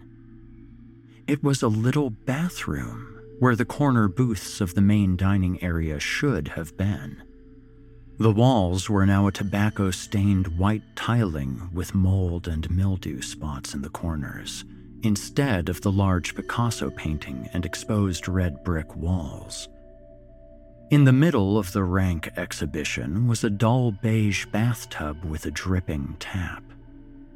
The dirty shower curtain was pulled back like the revealing proscenium curtain on a stage, and in the bath was a body. Draped over the side was a limp and lifeless hand. Crimson drops fell from its fingertips. Ian rolled onto his feet and stood upright for the first time in hours. He was battered, cuts and bruises all over his body. His shirt was ripped, and the dry blood from his head wound was sticky against his face. He wearily limped over to the corner scene where the light twitched above the bathtub, holding his hand out as he did, groping at the air. Ian believed somehow that he recognized the bathroom from somewhere, but he couldn't place where exactly. When he came to its edge, he saw it. He gasped and gripped his mouth tight to stop himself from crying. Laying in the bath was his brother. Laying in the red water was Jack. Ian shuddered and cried. The sight of it made his heart seize up and his chest draw tight. The room was quiet, save for Ian. He leaned down to look at the body. When Jack's dull, lifeless face rolled up to regard his brother, Ian could not restrain himself any more. Oh, Jack! Ian wept. What have you done? This was you, Jack mouthed. Ian grimaced. I don't understand, he said as he looked at the swirls of blood flowing around in the cold water. This happened tonight because of you. You left me behind, Jack accused. No, I didn't. But you did. Jack's corpse smiled.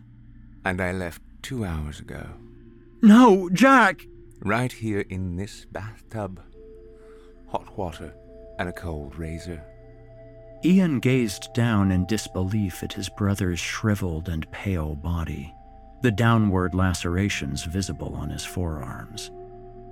A cheap bottle of supermarket whiskey sat next to the bath. A bloodied Bic razor blade thrown on the floor, too.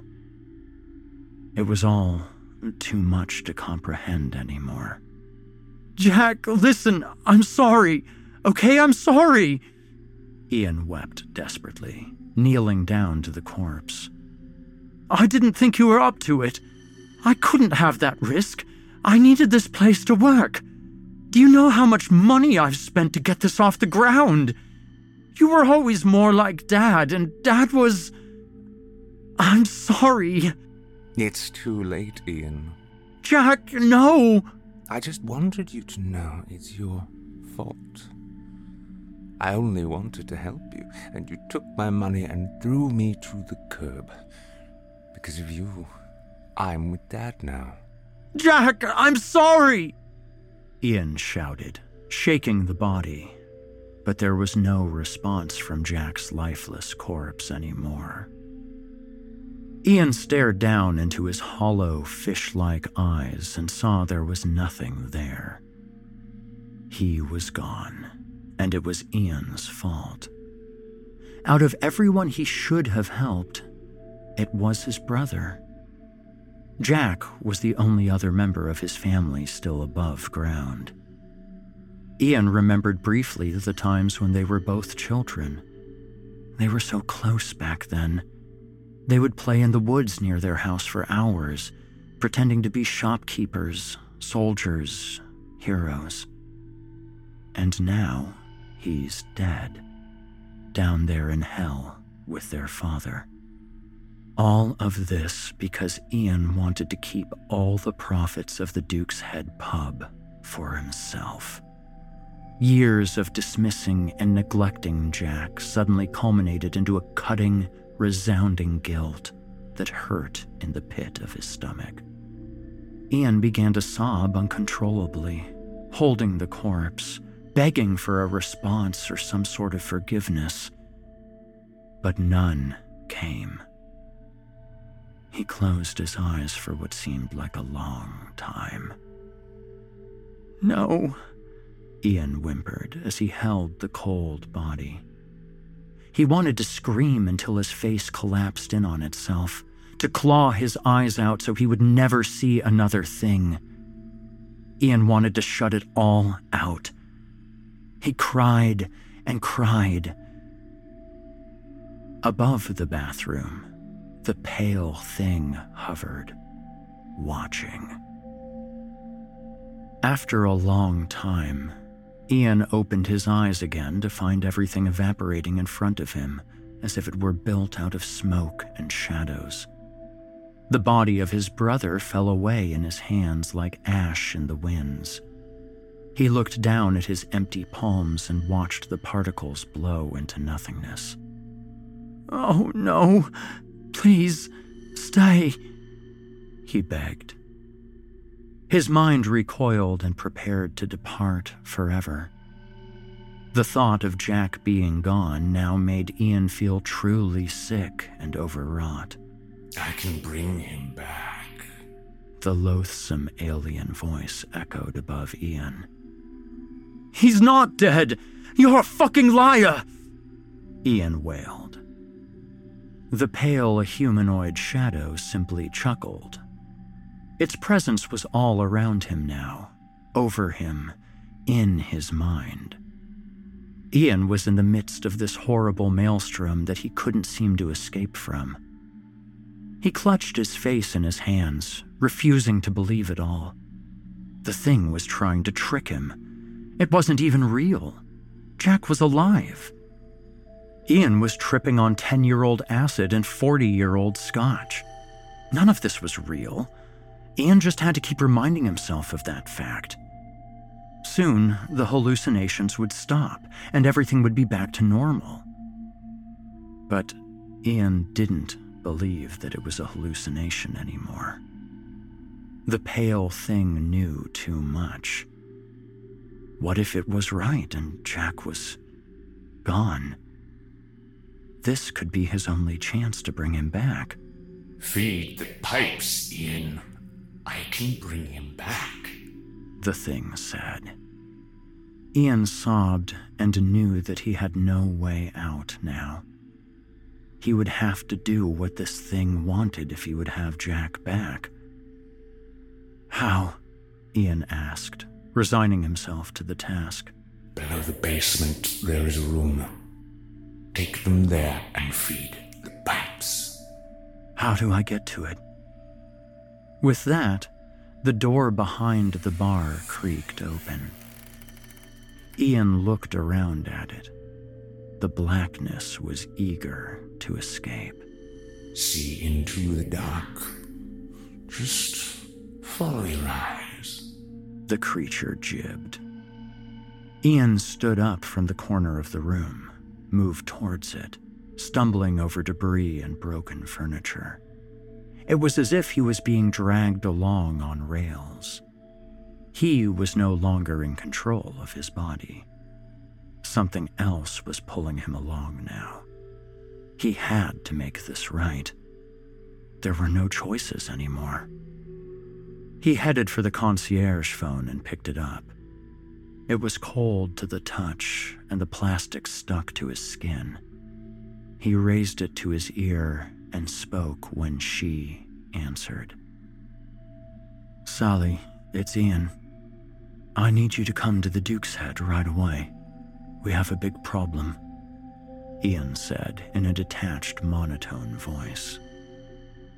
After Sally agreed to come back, Ian put the phone back on the receiver and sauntered behind the bar, towards the stairwell down to the basement. Was this it? Was this how all the others went out? It doesn't matter now. Ian would do anything to bring his brother back. He could see that now.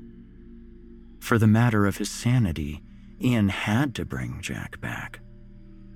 Ian felt utterly disconnected from his body as he headed down into the basement to find the chamber and prepare. Chapter 7 Down there, behind the wall where Michael Vincent was found, there was a stairwell carved out of the rock. Ian had smashed the wall through with a sledgehammer to reveal a gaping hollow that led through a fissure and into cold dread.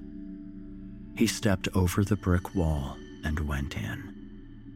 Then he began to navigate slowly down the steps, holding his Zippo lighter outstretched in front of him, the dim flame barely illuminating the way ahead.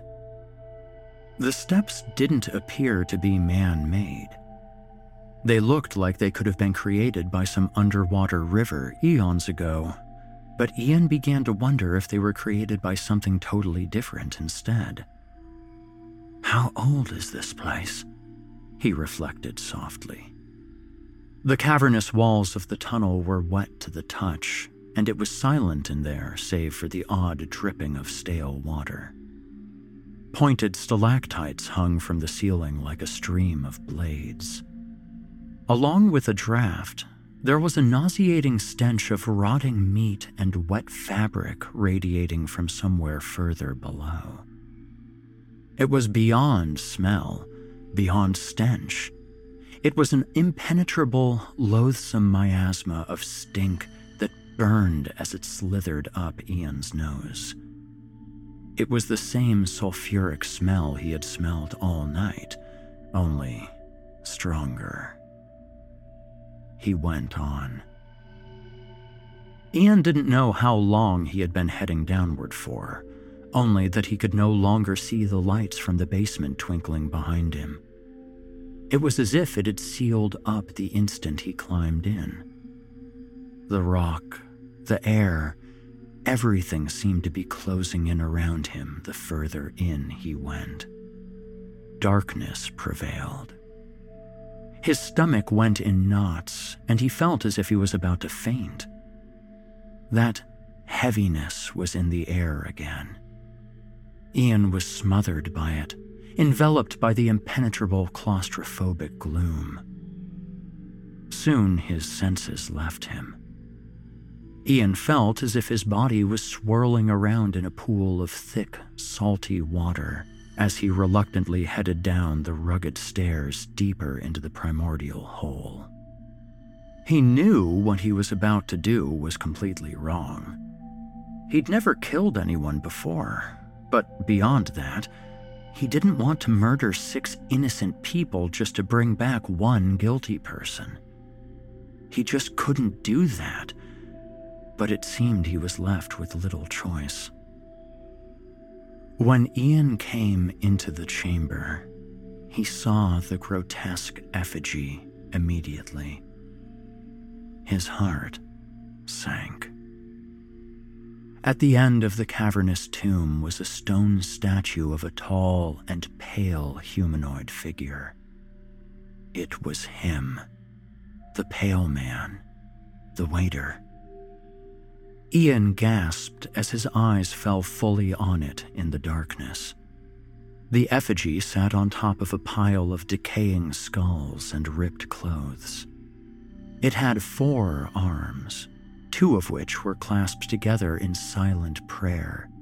The other two stretched upwards to the ceiling of the chamber, holding their palms out flat to capture what was dripping from the ceiling. Above the two outstretched hands were old pipes made out of clay. From them, a thick black ichor fell into the awaiting palms of the pale man. Blood. It was the sacrificial chamber from days of old. Ian saw below the figure all the skulls of the previous offerings. He briefly wondered which bones belonged to Michael Vincent's wife, his son, his daughter. He also wondered where his own would sit amongst the tattered remnants of humanity. Ian turned around. He definitely could no longer see the way back out. All around, the walls sloped down and back, headlong into pitch black nothingness. In an instant, he knew it was never the thing's plan to give Jack back to Ian in exchange for the others. He was trapped in the chamber with the effigy. The realization ushered in an overwhelming heaviness in him. With that, Ian faced the thing again and resigned himself to his fate. It was blindingly obvious to him what would happen next. He would die down there in the impalpable, lightless dark, and his skull would be thrown onto the pile with all the others, and no one would ever know what happened at the Duke's Head pub. He was soon to join his father where they both belonged hell. Ian stood in the emptiness, contemplating his end, letting the thought take over him. It was not how he thought he would die. He imagined it to be 40 years from this moment, on a beach in Italy. But in a peculiar way, he believed he didn't deserve it to end like that. This death was much more deserving of him. The figure before him moved its head almost imperceptibly towards Ian. Without moving, it spoke. There were no facial features on the figure, yet Ian imagined it to be smiling. Bring me blood, or Jack will stay there with your father forever. They're coming. Won't be long now. Ian replied in a sullen tone. Show me Jack is still alive first. He is not alive. The effigy hissed. But I can bring him back. How do I know? You saw him. Ian shook his head. For some unexplainable reason that just didn't make sense to him. He just didn't believe it. He knew the thing was lying. It was never going to honor their agreement. It was lying, but how? Ian thought for a long time. Then, between the numbing fear and silent dread, Ian had an epiphany. That's it, he thought. It practically shot its way up his spinal column as he realized something. The bathroom where Jack was supposedly dead was not his own. It was their grandmother's bathroom. A bathroom Ian hadn't seen since he was five years old, yet he knew he recognized it when he saw it there in the corner of the Duke's Head pub. He remembered the awful shower curtain anew. It had flowers on it. The bath was one of them Victorian baths, and the black paint on the legs had begun to flake off. He remembered the smell of medicine and iodine in there. It was all an illusion, a con, a deception, which meant Jack wasn't dead. This thing was trying to trick him, just like it had done so to all the others. The revelation breathed a new wave of resilience into Jack's tired body. You have until sunrise to feed them, or Jack will be gone forever. It said to him. You're a liar! Ian screamed at it. He's still alive and I know it! Bring them to me! Feed the pipes! The effigy growled in response, its volume deafening in the echoing tomb. The statue never moved. Ian just felt its hollow stare on him. Wherever he stood in the Stygian chamber, the thing's hateful gaze would follow him. There was no escape. As much as he believed Jack was still alive now, Ian knew he would never leave the tomb. But he would not allow this pale creature to have the others. There was no other recourse. The last thing he was going to do with his cruel and depraved life was something noble. With one big sigh of defeat, Ian fell to his knees in front of the thing, groveling at the base of the pyramid of skulls. You can't have them, but you can have me, he said. I already have you. I want them too. Well, you can't, Ian said defiantly. It's me or nothing. Death will not be the end. The eldritch Menhir said. You will die here, and I shall feast upon your soul for all eternity, as I have done so to all the sons and daughters of man, and then shall you know my true name.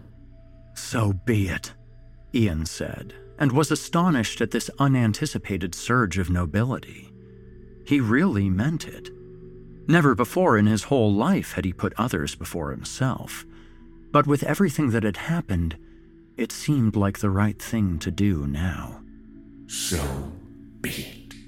The pale stone effigy replied, acknowledging Ian's request. Ian felt the air run cold, colder than it already was. Something dark, shadowy, and swirling rose up from the pyramid of skulls and moved towards him. He clicked the Zippo lighter shut and slid it into his pocket. Then, he closed his eyes in the darkness and prepared for the final curtain. He didn't want to see what it was about to do to him. But the bitter release of death never came. Instead, just as Ian felt the deathly presence crawl closer to him, he heard something ringing from behind him. He frowned and imagined it to be a part of his damnation, but it wasn't. What's that? It's coming from above. It sounds like ringing? It sounds like a phone. His eyes bulged open. Ian leapt up from his knees, bolted around, and began running in the direction of the noise, away from the chasing shadow. He held his hands out in front of him as he ran up the inchoate staircase back to the basement. He didn't want to even consider whether he was imagining it or not. All he could indulge was that if it was real, then he could use the sound to find his way back out. He wheezed and wailed as he hurled himself up the primeval steps.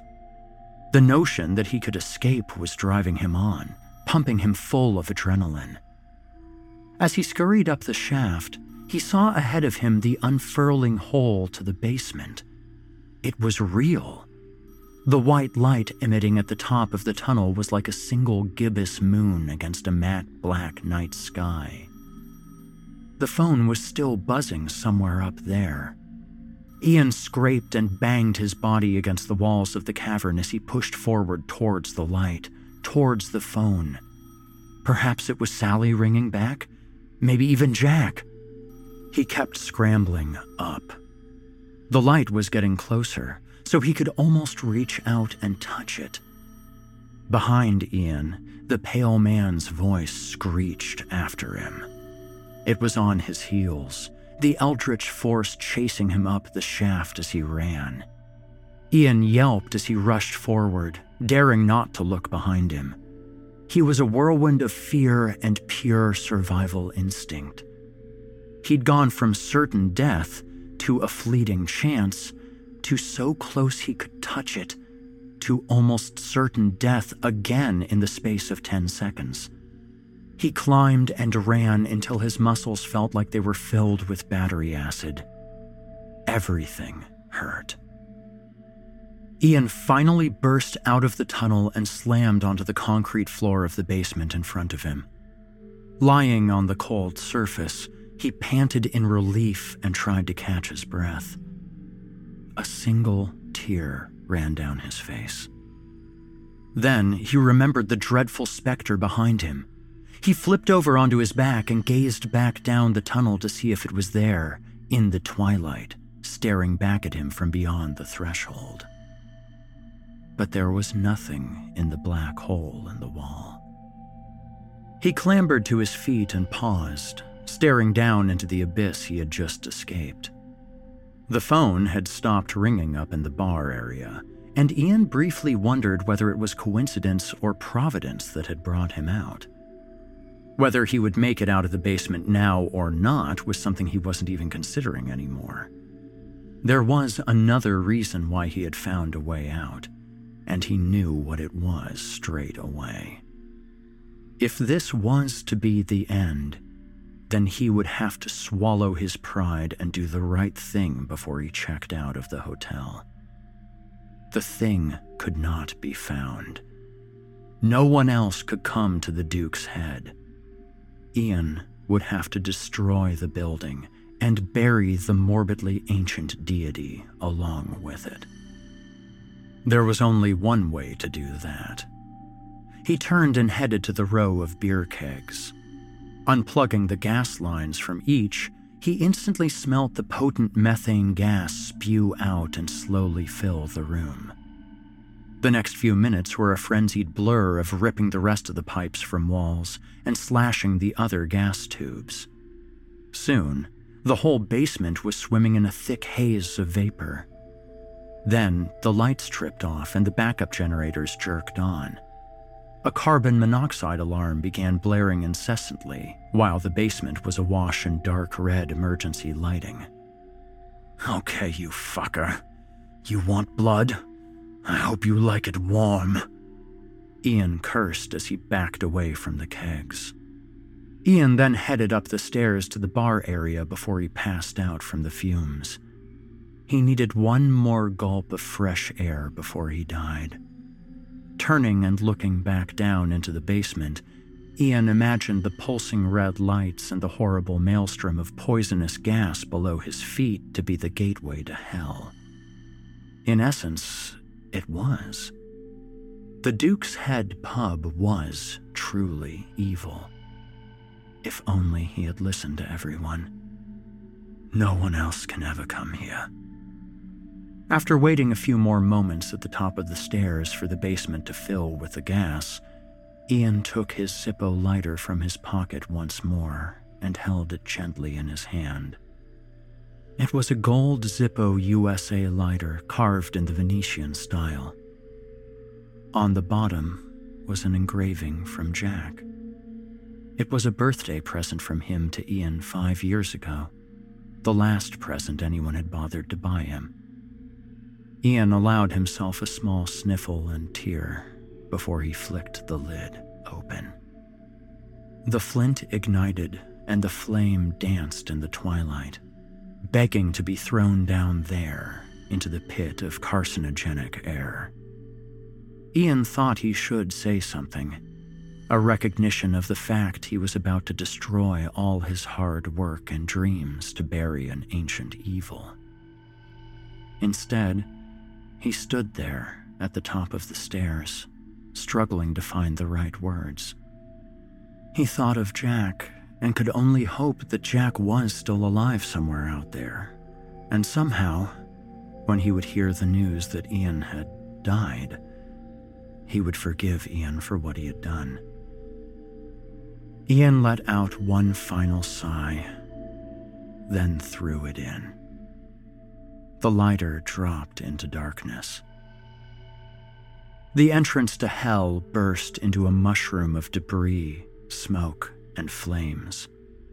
The Duke's Head pub exploded. Giant chunks of brick and wood flung into the air. Glass and tiles and chairs scattered across the land like charred confetti. The forest behind glowed unnaturally with the flames from the building, incandescent in the twilight. The aftermath of billowing smoke and effulgence from the crater was seen for miles around, all the way from Black Dog. Then, the fire died down, and it was quiet again. Chapter 8 Just after sunrise, Ian's body was found. Sally and Tom, the head chef, had pulled into the car park to find only a smoking ruin where the Duke's Head pub used to be. Plumes of thick black smoke billowed up from cinder and into the gray morning sky in ash stained benediction. Sally clasped at her mouth in disbelief. What had happened? Where was everyone else? The ragged and charred stretch of concrete where the pub used to sit looked like the aftermath of a blitzkrieg campaign. The early morning breeze carried with it the stench of death and methane as it blew languidly across the car park. Sally and Tom stood in the eerie quiet, too afraid to move any closer. Eventually, they went around the back of what remained. That's when they found him with the first hints of sunrise coming up in front of his lifeless body. She found Ian laying face down in the back garden near an overturned picnic bench. Tom, after seeing the body, immediately jumped back into his car to find the nearest phone and call for the police.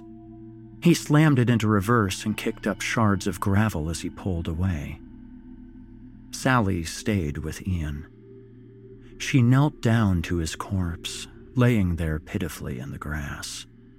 But when she reached down to touch him, he groaned. She squealed as she drew her hand away instinctively. Then she rolled him over fully onto his back, and he yelped in agony. When Sally gazed upon the bloodied tangle of what was left of his face, she could not help but gasp.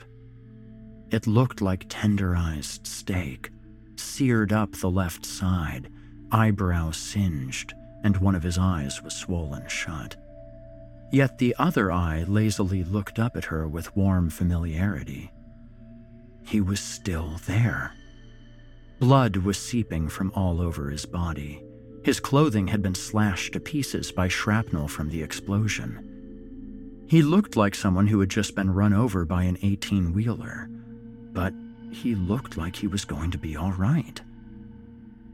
Sally, he croaked, trying to raise his hand to her.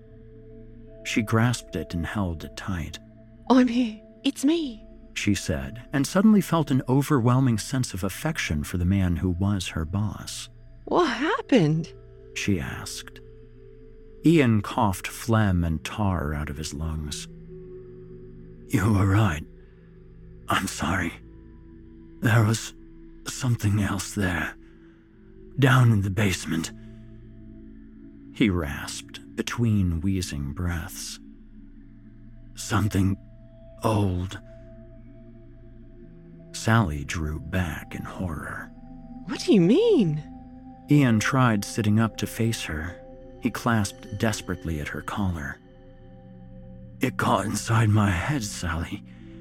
It could see my memories. It used them. I don't know what's real and what isn't. I can't stop thinking about it. He began blubbering as he searched for the right words to explain. They never came. Sally didn't know what to say either. She could only hug him gently in reassurance. They sat quietly together, him sniveling in her arms. Sally had never seen a person so distraught before. Tom came back with a whole cavalcade of emergency service vehicles in tow. By that point, Ian was able to sit up and was taking sips of water from a bottle Sally had with her. She had wrapped her coat over him to shield him from the freezing autumn air. She never left his side. As he leaned against her, he could not help but notice her attentiveness. She really cared for him. No one else in the world showed as much affection towards him as she did. With everything that had happened, he suddenly wondered if he secretly had feelings for her.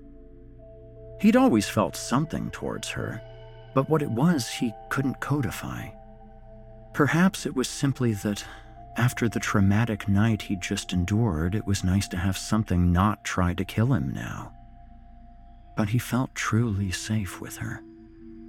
He didn't tell her any more of what happened the night before, only that he wanted to be taken away from the building as soon as possible.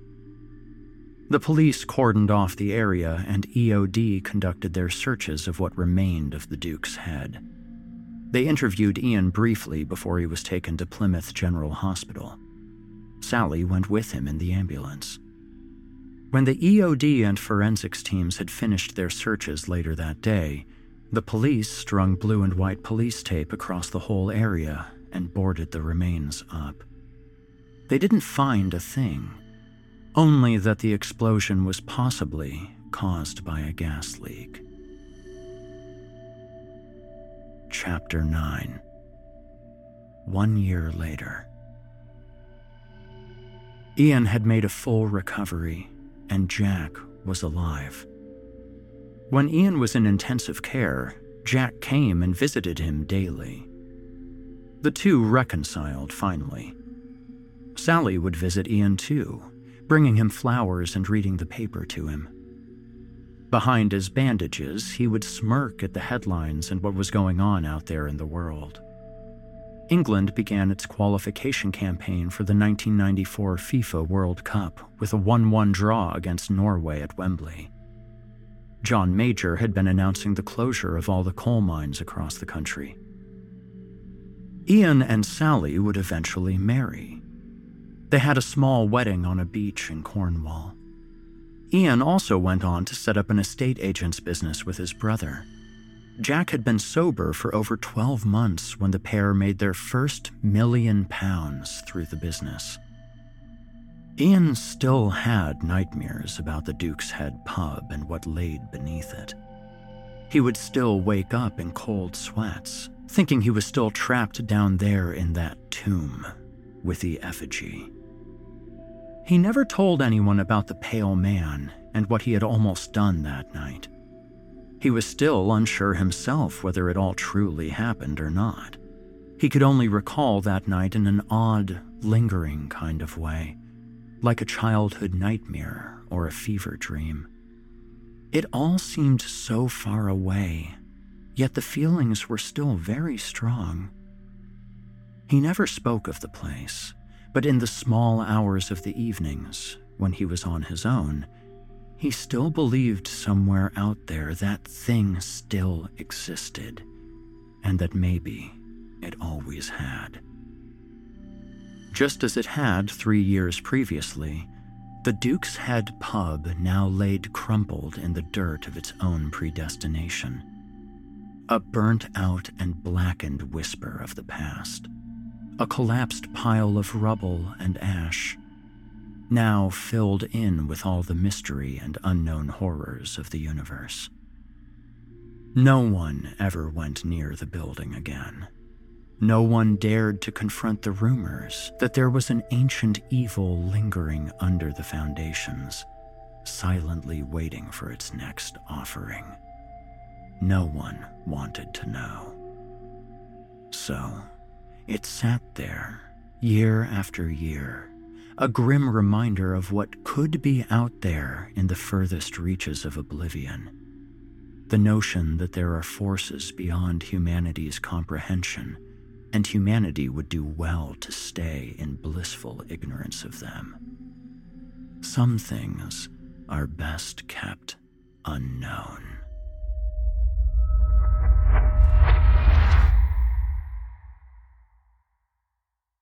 I hope you enjoyed The Duke's Head, as written by Hank Belbin and performed by the incomparable Chilling Tales for Dark Nights voice talents Eric Peabody, Nick Goroff, and Heather Ordover. To find more of author Hank Belbin, visit simplyscarypodcast.com slash Belbin, spelled B-E-L-B-I-N, and you'll be redirected to his author profile on creepypastastories.com. If you enjoyed Mr. Peabody's performance, you can hear more of him on the Chilling Tales YouTube channel, where he holds the second place championship title for 2019's Evil Idol competition. You'll also find more of his work on his website at www.vikingguitar.com. Heather Ordover can be found on the amazing CraftLit podcast, as well as on our channel. That's CraftLit, C R A F T L I T, all one word, folks. Voice actor and 2016 Evil Idol champion Nick Goroff's talents can be found on our very own Chilling Tales for Dark Nights YouTube channel, as well as on past episodes of the Simply Scary podcast. You can also join Nick on his YouTube channel, Wizard of Cause. If you drop by, don't forget to let him know you heard him here on this show. You won't be sorry you did, and I'll really appreciate it. Now, our weekly descent into the depths has just about come to a close. But before we go, I'd like to take a moment to thank you for joining us and remind you to take a moment to stop by our iTunes page and leave Chilling Tales for Dark Nights a five star review and a kind word. And follow us on Facebook, Twitter, and Instagram if you haven't already. And of course, subscribe to us on YouTube, where you can find an archive of our work going back to 2012 and consider signing up as a patron at our website, chillingtalesfordarknights.com, to show your support and get all of our content ad free. I'm your host, Steve Taylor, and it's been a pleasure. Tune in again next week when we once again turn off the lights and turn on the dark. Sweet dreams, listener. Sweet dreams.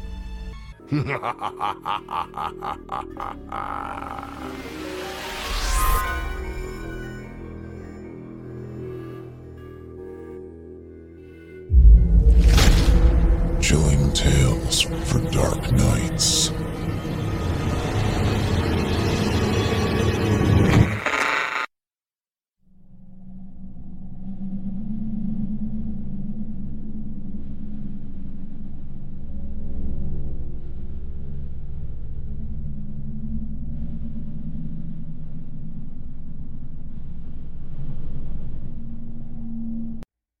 You can live out your MasterChef dreams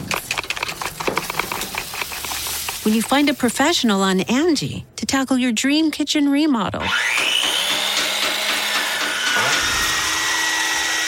Connect with skilled professionals to get all your home projects done well. Inside to outside, repairs to renovations. Get started on the Angi app or visit Angi.com today. You can do this when you Angi that.